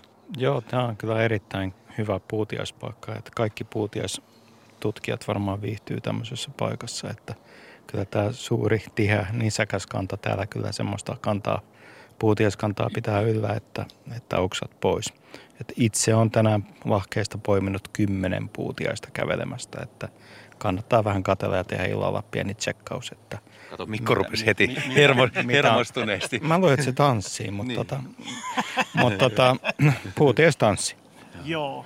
Onko tällä alueella, niin tiedätkö, että tutut tai vieraat on saanut borrelioosia, eli mikäs näiden kavereiden tota, kantokyky on. Että. Kyllä, täällä tuntuu borrelioosi leviävä, että antibioottikuureja on lähipiirissäkin syöty. Nimimerkillä tällä kesänä itsekin joutunut sen uhriksi. No niin, mitäs nyt tutkitaan? No mä, mulla koko ajan ihmetelty tätä tuoksua. Nythän tänään on puhuttu tuoksuista. Ja näin elokuussa kun illat ja yöt alkaa olla pimeitä, niin valkoiset kukat ja tuoksuvat, niin ne on perhosten mieleen. Ja tuossa on toi tupakka. Ja mitä varten toi Petri toi tupakka tänne istutettu? Ja niitä on todella paljon. Kyllä ne on ihan, ihan istutettukin sen takia, että ne houkuttaa siihen sitten yöperhosia. Ja kyllä siinä on yksi kiertokiite jo käynyt kääntymässä. Ja seuraavaa odotellaan. Näin vahvaa muuten tupakan tuoksua, istutetun tupakan tuoksua, niin en tiedä onko kokenut koskaan. Miten se tähän niin kuin lehahtaakin näin ja vaikka vielä näin valossa, että eikö se nyt yöllä ole usein kovempi? Se on, joo, se, se vielä tuosta kovenee, niin. kun ilta, ilta ehtii. Eli, eli tota, päivällähän nämä tupakan kukat vähän niin kuin nukkuu ja sitten illalla virkoavat ja rupeavat tuoksumaan. Ja, ja tämä on vasta alkua, että kunhan tästä tosiaan mennään myöhäisiltaan, niin tässä on ihan semmoinen huumaavan voimakas tuoksu. Sä oot tänä kesänä täältä pyydystänyt jo aika upeita yöperhosia. Sä näytit tuossa äsken, kun me käytiin sisällä, että sulla oli laudalla, niin mitäs kaikkea sulla siinä oli? No siinä on tietysti paljon tätä paikallista lajistoa ja tietysti tämmöinen niemenkärki kerää myös semmoisia lajeja, jotka vaeltaa tuolta meren yli, että tämmöisten vaeltavien lajien osaltahan tämä on hyvä paikka havainnoida, että miten meidän lajisto muuttuu ja ketkä on seuraavia tulijoita. Että sen tyyppisiin ilmiöihin tietysti täällä on mahdollisuus kiinnittää huomiota. Mites, tota, mä olisin sen verran vielä kysynyt, kun vanhassa pihapiirissä ollaan ja ei näytä nyt osuvan lehmuksia lainkaan silmään, niin ootko suunnitellut metsälehmusta tänne ja, ja näin, näin, että tota, vai onko ne peurat ja kauriit se, joka tota, saa metsälehmuksen täältä jäämään pois. Tuli vaan mieleen näin tuossa kaksi viikkoa sitten Korkeasaaressa lehmuskiitäjän toukan ensimmäistä kertaa eläissäni ja semmoisen sinisen piikin kerran. Ja jäi vaan mieleen, niin kuin, totta kai kun siellä vanhassa ympäristössä on vanhoja isoja lehmuksia, mutta ihan näin, tämmöinen välikysymys. Lehmus kyllä hyvin tänne sopisi, mutta tosiaan ei se kyllä täällä pystyisi kasvaa, jos ei sitä suojaisi. Että se vaatisi sitten aitaamista, että sen saisi täällä kasvamaan. Mutta sitten tietysti se, että jos se kasvaisi isoksi ja rupeisi kukkimaan, niin täällä sitten kun on muista mesikasveista ää, tota, puutetta ja kimalaiset hakeutus sen kukille, niin siinä olisi taas yksi riski sitten kimalaisia lisää, että tämmöisessä kuivassa kallioympäristössä ehkä se voisi sitten entisestään vähentää tätä pölyttävien kimalaisten määrää. Meillä oli tehtävänä se kasvien katsominen, mutta se voidaan jättää kyllä puhelun jälkeen. Tässä on vielä aikaa pojilla niin katsoa, että mitä kaikkea tuolla oli. Eikö se ollut meidän ensimmäisen tunnin tehtävä, mihin ei ole vielä puututtu? Kyllä oli Joo. ja katsoa tuossa esimerkiksi Mäki Meiramia on aika kivasti tuossa reunassa. Mutta kuunnellaan sekaan, että mitä seuraavalla kysyjällä on kysyttävänä. Ja ihan ennen, ennen kuin päästetään Pirjo Reposaaresta ääneen, niin otetaan Harrin heittämä vinkki tuohon reseptiin, mitä sinne perhosbaariin kannattaa laittaa perhosille menyyksi. Simaa käymään, siinä on pörjäisille mieluista farinisokeria, sitruunaa ja hiivaa. Sitä kaataa sitten laakean astiaan ja upottaa siihen sienen, mikä jätetään vähän näkyviin. Banaani ja omena viereen käymään. Eli Simalla Harri Tikkakoskelta houkuttelee omaan puutarhaansa perhosia, mutta nyt me napataan Reposaaresta Pirjo mukaan lähetykseen. Terve Pirjo. No hei, täällä on Pirjo Mäkikihni ja Reposaaresta Porista. No niin, ole hyvä. Joo, ja mulla istuu Harri kans kotona. Hyvä Harri. Joo.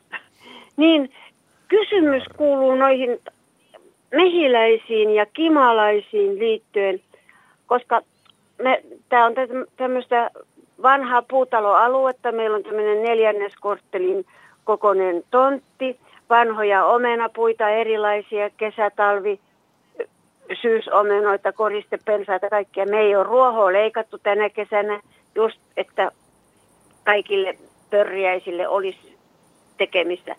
Me, meillä on koko kesän aikana silloin, kun omenapuut kukki, luumupuu kukki, niin se oli kaksi kima, karvasta kimalaista nähty ja yhden mehiläisen, mutta valtava määrä jääriä. Että semmoisia mm, ehkä noin puolitoista, kaksi sentti, no ehkä puolitoista senttisiä tummanpunaisia, semmoisia tiilenpunaisia jääriä, millä on harmaat, kovat, tummaharmaat, kovat peitesiivet. Ja niitä kopsahteli sinne sun tänne. Päivän kakkarosta ne söi tota, terälehdet paljon – ja sitten niitä oli su- suunnilleen noin, saattaa ihan hyvin sanoa 24 metrillä. Niitä oli maassa. Kun ruohikossa käveli, niin niitä nousi ihan pilvenä sieltä ylös. Miksi naapuritonteilla oli mehiläisiä, oli kimalaisia? Meillä on kaikilla täällä paljon omenapuita. Miksi meidän tontilla ei ollut mehiläisiä eikä kimalaisia? No niin, eipä mikään ihan helppo kysymys, kun katselee ja tulkitsee Petrin ilmettä pikkasen vaalean harmaa parta tutisee, mutta mies on kyllä aika luotettavan näköinen. No täytyy myöntää, että aina melkein kaikissa tämän tyyppisissä ei joku kysymys, joka menee sitten omaan osaamisen yli ja tota, tämä kyllä laittoi nyt hiljaiseksi. Eli, eli kyllähän niin kuin periaatteessa noin mesipisteistä ja muut, ne ovat liikkuva, liikkuvia kavereita ja on vaikea ymmärtää, että miksi ne yhden yhden pihan jättäisivät väliin, että, että voi olla, että tämä jää mysteerien puolelle. Onko, tuleeko, tuleeko Rikulle mitään mieleen tai Ei, ei tullut. Mä ajattelin ihan samaa, että onneksi mun ei tarvii vastata niin. Mutta jokaisessa luotettavassa ohjelmassa tapahtuu niin, että emme tiedä vastausta, siirrämme mappiin selvittämättömät mysteerit ja odotamme joltain kuulijalta soittoa, joka kertoo, että mikä olisi hänen mielipiteensä. Joo, ja mä oon siis todella iloinen näistä äh, niin kuin karviaispensaan syöjistä, koska tämä kurki oli täydellinen yllätys. Joo, e- kyllä näitä varmaan kun lintulajeja pyydettäisiin, saataisiin aika hyvä lista. Kyllä, mutta että, siis se oli todellinen yllätys. Että, ja sitten myöskin tämä, kun mä näet nisäkkäistä on niin kiinnostunut, niin mä oon havainnut sen, että jos on korkealla, niin esimerkiksi mäyrä ja supikoira ei saa. Mutta nämä kauriit tuli heti mieleen, mutta tämä kurki oli kova juttu. Täällä on muuten samaan aikaan käynnissä, voin kertoa, että kun täällä on nyt viisi henkilöä, Marita tuli kanssa tänne puutarhaan ja, ja tuota, Petri ja Riku ja Mikko ja minä, niin jokainen täällä niin pupeltaa jotain, että nyt menee minttua tuolla suunnassa ja persiliaa tässä ja mä oon, mä oon parhaalla paikalla, koska mulla on yksi mansikka täällä, mitä te ette ole nähnyt ja mä aion syödä tämän, vai mitä sanotte? Siitä vaan. No Marita, mitäs perhoskasveja sä oot tänne laittanut? Tuossa on tuo valkotupakka, niin se nyt on aika moinen, mutta mitä muuta täältä löytää? No, meillä on myöskin pihalla syyssyrikkä. Tosin ei tällä aidatulla alueella, vaan se on tuolla kuistilla ruukussa. Itse asiassa se idea tuli sulta. Mutta se on ollut vähän semmoinen epäonnen kasvi äh, siinä mielessä, että se oli liian alhaalla rappusilla se ruukku, niin arvaa ketkä kävi sitä syömässä. että se ei ole vieläkään kunnolla oikeastaan päässyt kasvuun. On siellä kyllä nuput kukissa.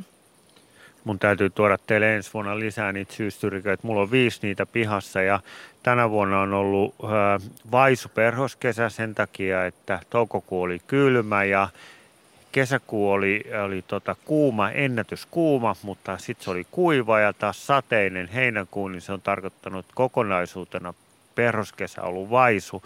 Mutta kun mulla on niitä syssyriköitä, niin siellä on ollut paljon nokkosperhosia, sitruunaperhosia, neitoperhosia, amiraaleja, että suosittelen. Mitäs muuta sulta löytyy tästä kasvimaalta? En tiedä, puitteko te jo mäkimeiramista eli oregaanosta. Se oli täällä ennen kuin me tultiin tänne, että edellinen asukas on sitä kasvattanut. Sillä on, on kyllä runsaasti perhosia, neitoperhosta amiraalia käynyt. Mäkimeirami on yksi parhaista niin kuin tämmöisistä loppukesän pienistä niin kuin luontaisista perhoskasveista. Mitäs täällä on sitten, onko täällä köynnöksiä, näkyykö köynnöksillä esimerkiksi ää, vaikkapa köynnöshortensia tai villiviini, niin niissä ainakin keskikesällä on tosi paljon niin kuin öty, ötököitä. No noita kumpaakaan meille ei ole täällä, että hajuherne on tuossa meidän edessämme kukkiva vaaleanpunaisin hennoin kuki, mutta se ei kyllä taida kauheasti houkutella. Mä en ole huomannut ainakaan, että siinä kovasti perhosia kävisi. Tuo tupakka vie tavallaan niin kuin ehkä voiton siitä, niin kun ne on lähellä toisiaan. Ainakin tuoksussa tällä hetkellä, niin se on kyllä todella vahva. Mutta onhan täällä sitten tuota ihan tämmöisiä peruskasvejakin, piharatamoa ja sitten tässä meikäläisen jalkojen juuressa on ukon tulikukan toi ruusuke. Koitas Mikko, miten pehmeät lehdet siinä juu, on. Niin juu, tiedänhän mä, että se on niinku niin lampaan korva. Niin. Lampaan korvi. Juu, on just tämmönen oikein mukava. Tuoksu se täällä tarhassa on kaunis. Täällä ollaan tarhassa. Persilia on siellä ja kuisma, onko tämä nyt mäki vai särmäkuismaa, mitä tuossa Sun täytyy kasvaa. kokeilla sitä. Miten se Ko- nyt oli? Kokeilemalla. Niin. Kokeilet, että montako kulmausta on tuossa. Särmäkuusma on särmä. Se kokee kokeilemassa siitä. No, että sen tuntee siitä. No PT voi koittaa, kun mulla on tässä muita duuneja. Otetaan. Tämähän on siis myöskin Euroopassa hyvin laajasti käytetty lääkekasvina, että tuolla Balkanilla esimerkiksi kuismilla uskotaan parannettavan melkein kaikki mahdolliset flunssat ja muut pöpöt. Että kyllä tämä on, kyllä tämä on särmäkuisma. Muistaakseni se mäkikuisma on kuitenkin jostain syystä niin kuin tuossa kansanperinteessä niin merkittävä. Joo, mutta se on, se on myöskin tota, vähälukuisempi kasvi, että ainakin näillä mailla, missä itse on liikkunut, niin kyllä niin kuin sär, särmäkuisma on paljon enemmän. Mites kasveja Mikko täältä on sitten löytänyt? Joo, mä kattelin tuossa noita mustaherukkapensaitakin ja tuli just mieleen, että kun mustaherukkaa ja tuomenoksaahan siis vanha kansa piti vallan mainiona peurojen ja hirvien ja kauriitten hämäjänä siis näiden koristepensaiden joukkoon, niin Oletteko kokeillut mustaherukan ja, ja siis tuomennoksia täällä, mitä nyt luonnostaan löytyy? Niin? Kyllä, tu- tuomenoksaa ollaan kokeiltu. Eräs ystävä kertoi tästä näin ja mä kokeilin sitä heti ja se, se on kyllä toiminut. Tuolla oli, meillä oli tuolla semmoinen vanha ö, omenapuu, joka oli vain ihan metrin verran kasvanut, varmaan vanha kuitenkin, niin siihen laitoin viime syksynä, niin ei siinä käyneet hirvieläimet. Mutta sitten taas tuossa Kalliolla on tuommoinen tuomiosta avauksista on kaikki lehdet syöty ja siinä käy meidän pihalla hirvi, joka syö ne lehdet siitä, että vaikka ne ei näitä oksia syö, niin, niin lehdet kelpaa. Tässä voisi jotenkin kuvitella kyllä, että tämä teidän piha on myös melkoinen nisekäs piha. Aluksi puhuttiin niistä kauriista, mutta tota, huhuthan kertoo myös ilveksistä muun muassa. Joo, kyllä tässä ilveksiä pyörii ja viime talvena olin töistä tulossa, kun Marita soitti ja sanoi, että pihalta näkyy ilves. Ja se vietti tunnin verran aikaa tuossa näköpiirissä ja tarkka, mä ehdin tulla kotiin sitten ja tarkkailtiin yhdessä sitä, kun se tuossa pesi itseään, niin oli kaikessa rauhassa ja viihtyi pitkä aikaa näköisellä. Oliko se hieno hetki löytää Ilves? Se oli kyllä mahtava elämys. Ja että se, ensin kun mä näin sen ihan vaan ihan vilauksen, niin ajattelin, että se oli siinä, mutta sitten se jatkui, niin sehän oli ihan, ihan älyttömän hieno kokemus.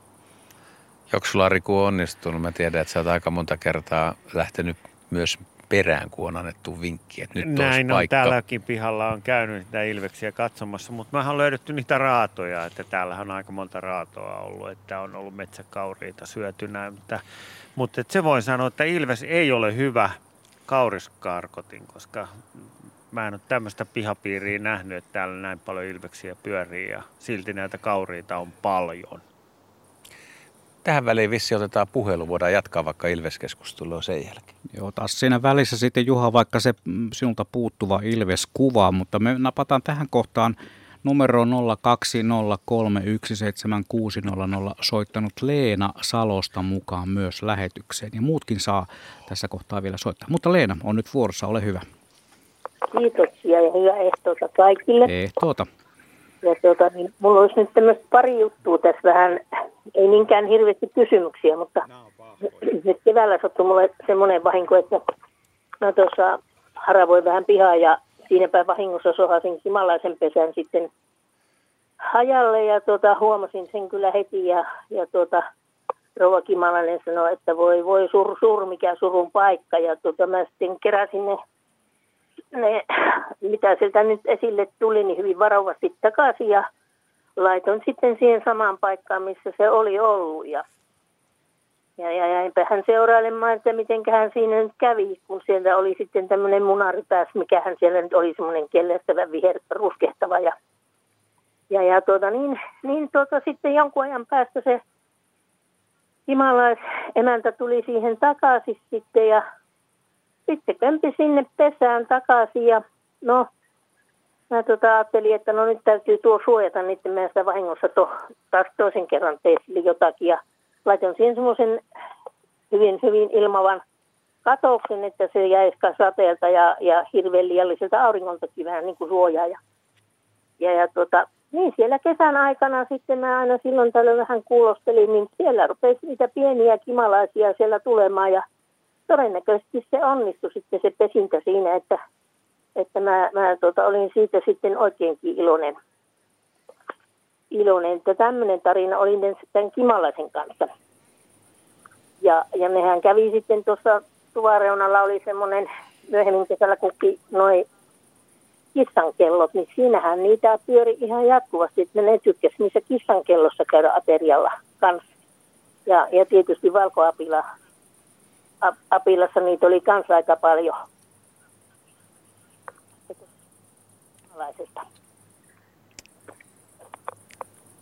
Joo, no Petri ottaa täältä kiinni. Joo, hienosti toimittu ja näin olisin varmaan itsekin yrittänyt tuossa tilanteessa tehdä. Ja kyllä, jos, jos ei se nyt taivaan liikaa vaurioidu, niin hyvät mahdollisuudet on siihen, että, että pesä saadaan korjattua ja elämä pesässä jatkuu. Hyvä homma. Musta se on jotenkin hellyttävää tämä kevään ensimmäiset kuningattaret, kun ne lähtee liikkeelle ja tankkaa ja etsii sen pesäpaikan ja munii ja hautuu. Ne on, ne on vähän niin kuin lintuja suoraan sanoen, ne ensimmäiset poikaset. Kyllä vaan ja nyt tähän aikaan vuodestahan siis näitä taas sitten tuota, työläisiä on, on varsin paljon liikkeellä ja niitä itse asiassa näkyy tälläkin hetkellä tuossa maksaruohojen kukilla. Joo, ja tuolla Mäkimeera, missä on. Joo, nyt on käsitelty vissiin tämä, me, tämä teidän ryytimaa, vai haluatko joku vielä sanoa jotain painavaa? Tietysti tämä alusta, mihin tämä on tehty, niin otetaanko tästä semmoinen pieni historiallinen homma? Mikäs, mikäs tämä nyt on mahdollisesti ollut? No, tämä on tietysti osa tosiaan tätä historiaa, että tässä Alvella, kun on ollut tämä kylä, niin näitä vanhoja raunioita on vähän kaikkialla. Ja tässä on itse asiassa tehty osa puutarhasta tämmöisen vanhan rakennuksen raunion päälle. Ja se on itse asiassa osalle kasveista oikein otollinen, koska siitä, siitä rauniosta irtoaa automaattisesti kalkkia, että ei tarvitse ainakaan tuota paikkaa kalkita. Ja tuommoisille matalille kuivuutta ja lämpöä vaativille kasville tämä raunio tarjoaa oikein hyvän kasvualusta, että tässä on näitä aromaattisia maustekasveja laitettu kasvamaan tämän raunion eteläreunoille, että juuri erilaiset ajuruohot ja sen lähisukulaiset muutkin tämmöiset, tämmöiset tota, tyymuskasvit, niin tota, ne viihtyy tässä oikein hyvin. Onko tällaista vinkkiä muuten perhosbaaris historia aikana annettu, että rauniot voisi käyttää tätä kauttakin hyväksi? Riku? Ei ole annettu ja myös kattelin, mutta että harvalla pihalla on raunioita, että pitää tulla tähän historiaan. Että. no mutta sitten tässä on tota isommaksen ruohoa vielä tuossa ja siinä itse asiassa nyt noita kimalaisia pyörii, että tässä on ihan mukavasti ja tämä varmaan nyt kun tässä vuosien mittaan, nyt kun tämä aita on vihdoinkin tähän hienosti valmistunut ja tämä on kaurilta suojassa, niin mitäs muuta tänne tulee niin kuin perhoshoukuttimia?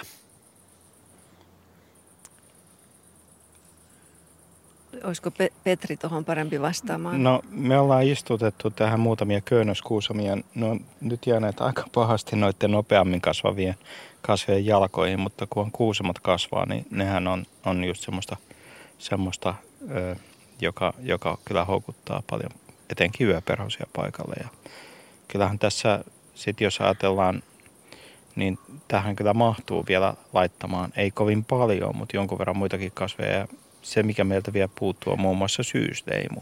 Että syysleimuahan tähän voisi hyvin laittaa. Ja, ja tota, sitten semmoinen kasvi, jota meillä on aika vähän, on suopayrtti. Että sitä voisi kyllä johonkin nurkkaukseen kanssa laittaa kasvamaan lisää. Suopayrtistä sen verran, että sitäkin me ollaan saatu ja se oli tuolla Ryytimaan ulkopuolella kasvimassa, niin se, niin se maistui kauriille hetki sitten tästä korppi lensi yli ja veikkaanpa, että muutama tarkkakorvainen kuulija kyllä huomasi, kuuli nuo komeat karskeat äänet. Kuuluu, kuuluu nyt koko ajan. Kenen ääni se oli, mitä luulette? Se oli itse herra Mikko Laageström. Vedäs vielä kerran. Ei täällä tarvita paljon luonnonääniä, kun on laulajamiehet paikalla. No niin, joo. Otetaanko puhelu ja kuunnellaan puheluja, voimme jatkaa tostakin vielä. Joo, ihan varmasti otetaan puheluja. Onhan sieltä Korpin lisäksi kuulunut myös Varis radiopinnoja sen kun ropisee vaan. Ennen kuin otetaan Sirkka mukaan lähetykseen, niin otetaan nimimerkki K. Imalainen. Kertoo näin, että kokemukseni perusteella paras kimalais- ja perhoskasvi on iso laventeli. Minun kattaa noin kolme neliömetriä ja ovat aamusta iltaan täynnä pörriäisiä. En leikannut nurmikkoa kertaakaan, tuloksena noin tuhat voikukkaa, pörjäiset tykkäsivät. Näin siis nimimerkki K. Imalainen. Tiedän mistä tuollainen nimimerkki on raapaistu, mutta nyt me raapaistaan lähetykseen mukaan Mikkelistä Sirkka. Terve. No hei. Mitä kuuluu vanhaan kotikaupunkiin? Kiitos, hyvähän tänne. No, mitä sitten tähän lähetykseen haluaisit tarjota? Sellaista asiaa olen ihmetellyt, kun asutaan tällaisella korkealla mäellä, jota sateet kiertävät ja on ollut kaksi todella kuivaa kesää peräkkäin. Että pieneneekö perhosten koko tällaisessa kuivuudessa, kun viime kesänä jo minä ihmettelin sitä, kun oli nokkosperhoset niin kuin suunnilleen kaksi kolmasosaa entisestä koosta. Ja sama jatkuu tänä kesänä.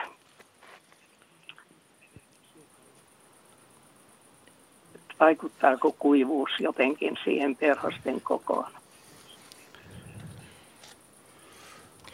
Tämä, tämä on tota mielenkiintoinen kysymys ja itse asiassa perhosten kokoon vaikuttaa useammatkin tekijät. Et oikeastaan sekä kuivuus voi vaikuttaa siihen kokoon että liikakosteus, koska toisaalta jos on kamalan ö, kosteaa ja, ja tota, toukan ravinnossa tulee paljon vettä, niin sitä, tavallaan sitä, se ravintoosuus on silloin pienempi. Ja, ja mä tiedän ihan tutkimusten kautta, että jos, jos vettä lisätään niin kuin ylimäärin perhostoukkien ravintoon, niin myös silloin koteloiden paino pienenee ja kuoriutuu pienempiä perhosia. Eli, eli tavallaan se optimi on jossain siellä välillä, että miten, miten niistä kasvaa mahdollisimman isoja ja hyvinvoivia. Mutta sitten siihen vaikuttaa myös se perhosten niin kun ravinnon muu laatu, että minkälainen maaperä siinä on ja muuta ja miten kasvit pystyy ravinteita hyödyntämään. Ja, ja se, että mikä on se kosteuden optimi, niin se ei olekaan ihan yksinkertainen juttu. Ja sitten tämä kuivuus ennen kaikkea se vaan niin vaikuttaa niihin ravintokasvien määrään ja sitä kautta se sitten vähentää ihan perhosmääriä. Että, että se on vielä se suurempi, mutta tuo oli todella tarkka havainto, että se myös niiden koko. Ja nythän 2018 oli Suomen historian lämpimin kesä ja silloin tehtiin kaikkia näitä ennätyksiä ja se on myös näkynyt näissä perhosmäärissä. Kiitokset soitosta ja otetaan täältä yksi kommentti, mikä tuli, tuli tuota tekstiviestinä ja tässä kerrotaan, että supikoiran pennot ovat taitavia hyppäämään karviaispensaan tukikehikolle ja sieltä syömään pensaan latvauksestakin marjattomaksi. Marjattomiksi. Olen katsellut tätä herkkua ikkunasta ja terveisiä Virmailasta. Itse maestro Veikko Neuvonen, hienoa, että, että Veikko kuuntelee ja antaa palautteen. Kiitoksia. Terveisiä Hirvi myös sinne kaikille. Kovasti. Hirvi Kärpänen. No niin, päästään tota tässä hiljalleen tunnelmaan mukaan. Tämä, tämä on puutiaispaikkojen lisäksi, niin tämä on hyvä hirvikärpäspaikka, että tota, myös, myös kaikille hirvikärpästutkijoille kiintoisa kohde, että tänne vaan. Meillä ei ole kovin kauan aikaa, mutta nyt tota, pitäisi ottaa varmaan, meillähän oli tuliaisiakin myös. Kukaan Joo. ei ole puhunut niistä. Onko näyttänyt, onko kertonut edes teille? Petri katsoo ihmeessä. Mennäänkö, kävelläänkö siihen suuntaan samalla ja taimataan vähän tätä tapahtumaa. Eli Mikko voisi... Ennen kuin päästään niin. tuuliaisiin, tuossa on tuommoinen mikä kun Suomen luonnonpäivää vietetään lauantaina, silloin vietetään jotain muuta, että olette tehnyt jo tuohon sitä varten jonkun. Mikä tuo on? Siinä on puuteltta. Eli samalla kun on tämä Suomen luonnonpäivä, niin samaan osuu myöskin tämä Suomen ladun järjestämä tai organisoima tämä Nuku yö ulkona. Ja vielä kolmantena voisi mainita, että sitten on vielä tämä muinaistulien yöt ja kaikki nämä tapahtumat voi tietysti mukavasti yhdistää ja pitää vähän tulia illalla ja mennä sitten viikonloppuna telttaan nukkumaan ja nauttia sitä kautta Suomen luonnosta ja näin mekin aiotaan tehdä. Mitäs luetteko nyt, kun on vielä tämä runous, niin luetteko te tuolla runoja toisillemme? Täytyypä miettiä. ja nyt mennään katsoa sitten tätä poikien tuomaa yllätystä. Eli todellakin nyt vietetään tätä luonnon superviikkoa, on luontorunokilpailua, pörriäis kampanja päättyy ja vietetään nukkuen yö ulkona. Ja tässä Mikko on taas tuonut jotain hienoa meille tänne niin ja hei, mä menisin sitä ennen vain, ennen kuin sanotaan näistä kasveista mitään, niin kun tietysti täälläkin nyt ollaan metsän keskellä, niin yhtä lailla kuin runoilla niin voi laulaa, että sä muistatko metsätien, kun kahden sen, ja niin poispäin. Ja monta monta metsälaulua. Metsän poika tahdon olla sankari ylhän kuusiston. no niin, vihdoinkin Mikko pääsee vauhtiin. No niin, mutta nyt olisi tällaisia tuliaisia. Tunnistatteko, mistä on suurin piirtein kyse? Nyt täytyy kävellä vähän lähemmäs. Onko jotain joo. Mm-hmm. Joo, Se on klemaatis, joo. joo. Ja Pois, tota... meillä jokaiselta mieheltä Oi. yksi teille, eli kolme. Suuret ja, ja jos haluatte ja ehditte ja ollaan ahkeria ja jos löytyy heti paikka, niin sisältyy tähän tarjoukseen se, että ne pannaan Mikko. myös maahan. Mikko Se on nyt Riku vuoro kerrankin. Nyt Riku, Riku, Riku, Riku. Nämä on tämmöisiä puoli metriä korkeita. Tuota mikrofonia kyllä. Kukkia on aika kertoa paljon. tästä kasvista. Meillä on monta, monta tylsää lapioa tuolla ja paljon kivistä maata kaivettavana. Eli meinaatko, että hei, se ei, ei nyt onnistus? Meillä on se kaurisongelma. Niin, no, no niin, eikö istuta tähän siis vaan. Niin.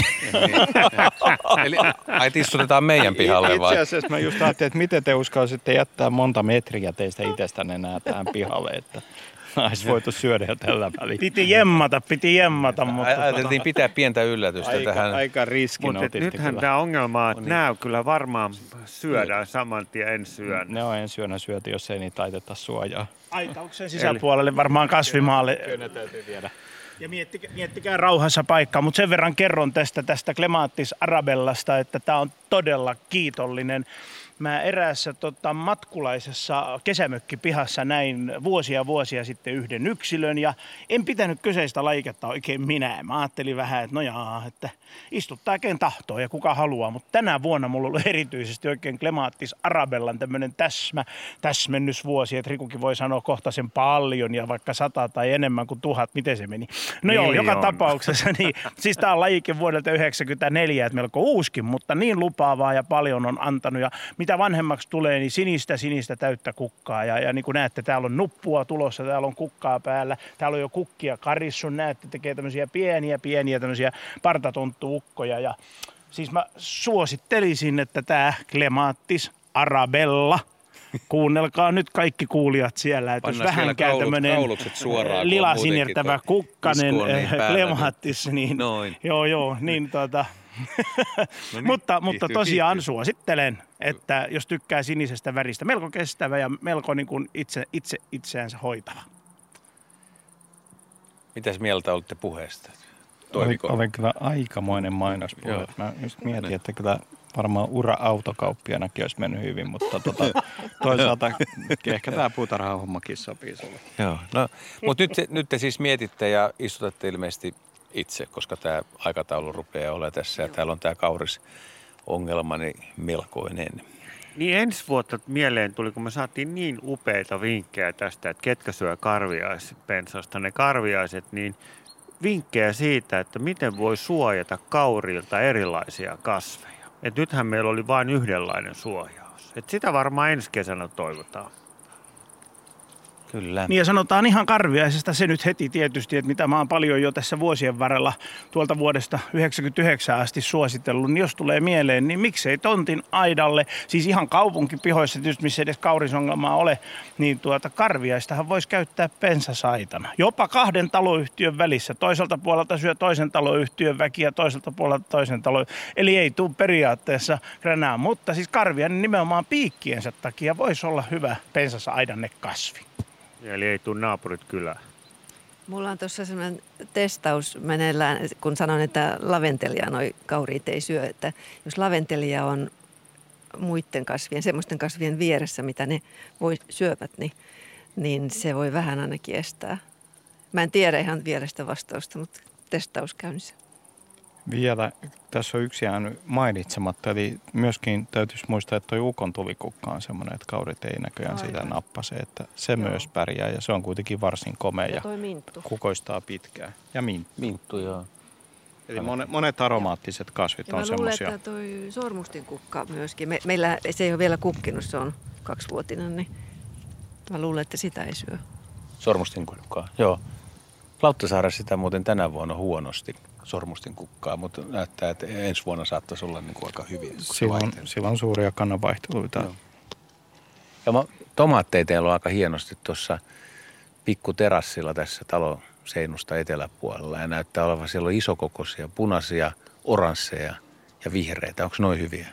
No tuossa kohtaa ne kärsii pikkusen valon puutteesta, että niistä ei tule niin väkeviä. Että itse asiassa tuolla Ryytimaan keskellä, kun ne on tuossa tuon kasvihuonemaisen rakennelman seinustaan, niin siinä ne saa paljon enemmän makua. Että aurinko tekee kyllä tomaatin maulle erittäin hyvää. Eiköhän oteta tämän lähetyksen viimeinen puhelu, niin sitten ruvetaankin vetelemään yhteen tämän lähetyksen juttuja. Ja taas kerran ennen kuin otetaan seuraava soittaja tai itse asiassa lähetyksen viimeinen soittaja mukaan, niin kuuntelijoilta on tullut tosi paljon tähän karviaisten syöjä dilemmaan kommentteja. Monta viestiä tuli sellaisista, että koirat ovat ne syöneet. Erässä oikein määriteltiin, että me tiedetään kuka ne karviaiset syö. Se on labradori nimeltä Viivi. Ja eräs kuuntelija laittoi sitten videon, jossa kettu käy syömässä karviaispuskasta ja ihan kaikessa rauhassa kettu on aika ulottuvainen, takajaloilleen nousee ja pystyy aika korkealtakin syömään niitä karviaisia. Mutta nyt Unto Kuopion takaa on meidän viimeinen soittajamme. Terve Unto. Joo, terve terve. Olen mielenkiintoinen kuunnellut teidän lähetystänne ja sillä on kaikenlaista asiaa. Niin ensinnäkin, paljon meillä on aikaa, ei paljonkaan. Otetaan tämä, siellä on yksi kuuntelija, joka kertoo tästä lavendelipensasta, tai kukista. No mulla on tämä menttypehko on tuossa nurkalla. Ja siinä käy nyt semmoinen suina, että ei uskoiskaan. Siinä on perhoisesta, kimalaista kaikista alkaa, mikä vähänkin lentää ja ryömiä.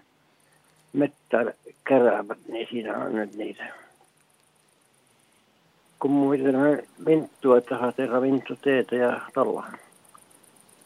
Kuulostaa hyvältä. On muuten. Että... Sit, Eli minttua mä- peliin vaan. Minttua peli ja laventeli on kuin toinen, niin kuin tämä yksi kuuntelija sanoi. Että onko tämä yleinen ilmiö vai onko se nyt vain Kyllä. sat, sattumalta minun pehkossani puhi- puhista pöhinä. Kyllä tuo on ihan yleinen ilmiö ja tässä pu- puhelun aikana nappasin tuosta mintusta lehden ja rupesin pureskelemaan. Ja, ja tota, minttujahan sitten vielä useampia lajeja, osa niistä on tämmöisiä luonnossa esiintyviä, niin kuin rantaminttu ja sitten on näitä ulkolaista perää olevaa ja erilaisia jalostettuja minttuja. Ja niitä kyllä kannattaa laittaa useammanlaisia pihalle kasvamaan ja niistä tulee se mukava tuoksu vielä sitten, kun niiden seassa kulkee. Että tämä tuoksumaailman, sitä me tämä ohjelma taidettiin aloittaa, Kyllä. niin on hyvä myös palata näin lopussa. Että Ja on muuten vahvan makuisia.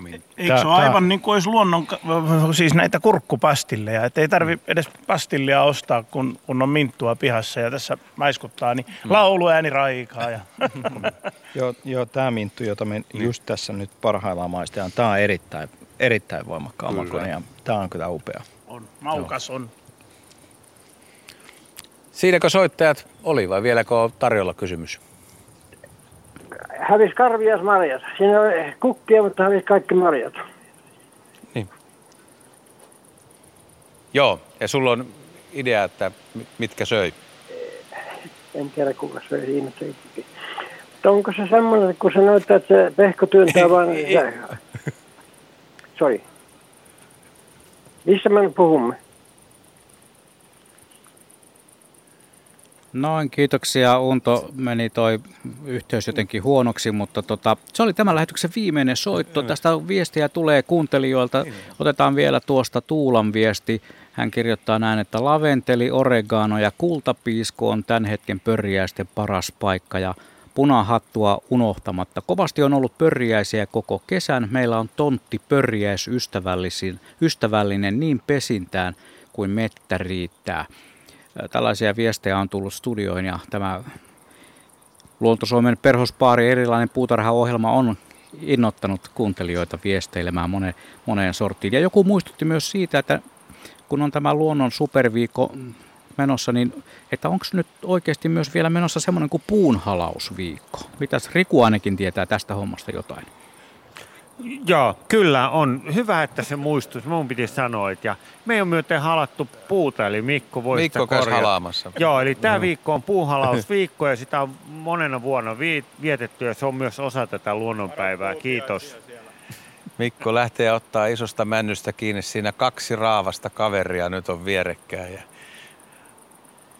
siltä se näyttää, että kyllä se lähes rakkautta on. Joo, ja tämä on minusta aina loistavaa näissä lähetyksissä, että se mikä meiltä unohtuu, niin kuuntelijat kyllä sen tietää. Nyt mä en tiedä, onko tämä unohtunut vai puhuttiinko me tästä jo parin kolmeen kertaa, mutta luvattiinko me, että Petri paljastaa myös aarteen, mitä tältä tontilta on löydetty, Kyllä, mitä on kerrottu. luvattiin. Eli tuossa kesän kynnyksellä, tarkkaa aikaa en muista, mutta itsekin pääsin lukemaan ja mediasta seuraamaan, että Porkkalasta on löytynyt lähes satumainen aarre ja aluksi ei tullut tietysti mieleen, että se voisi olla kovin läheltä, sitten kun seurasi sitä, niin sitten siellä olikin tutun kaverin naama ja tuota, olemme siis todellisen aarteen äärellä.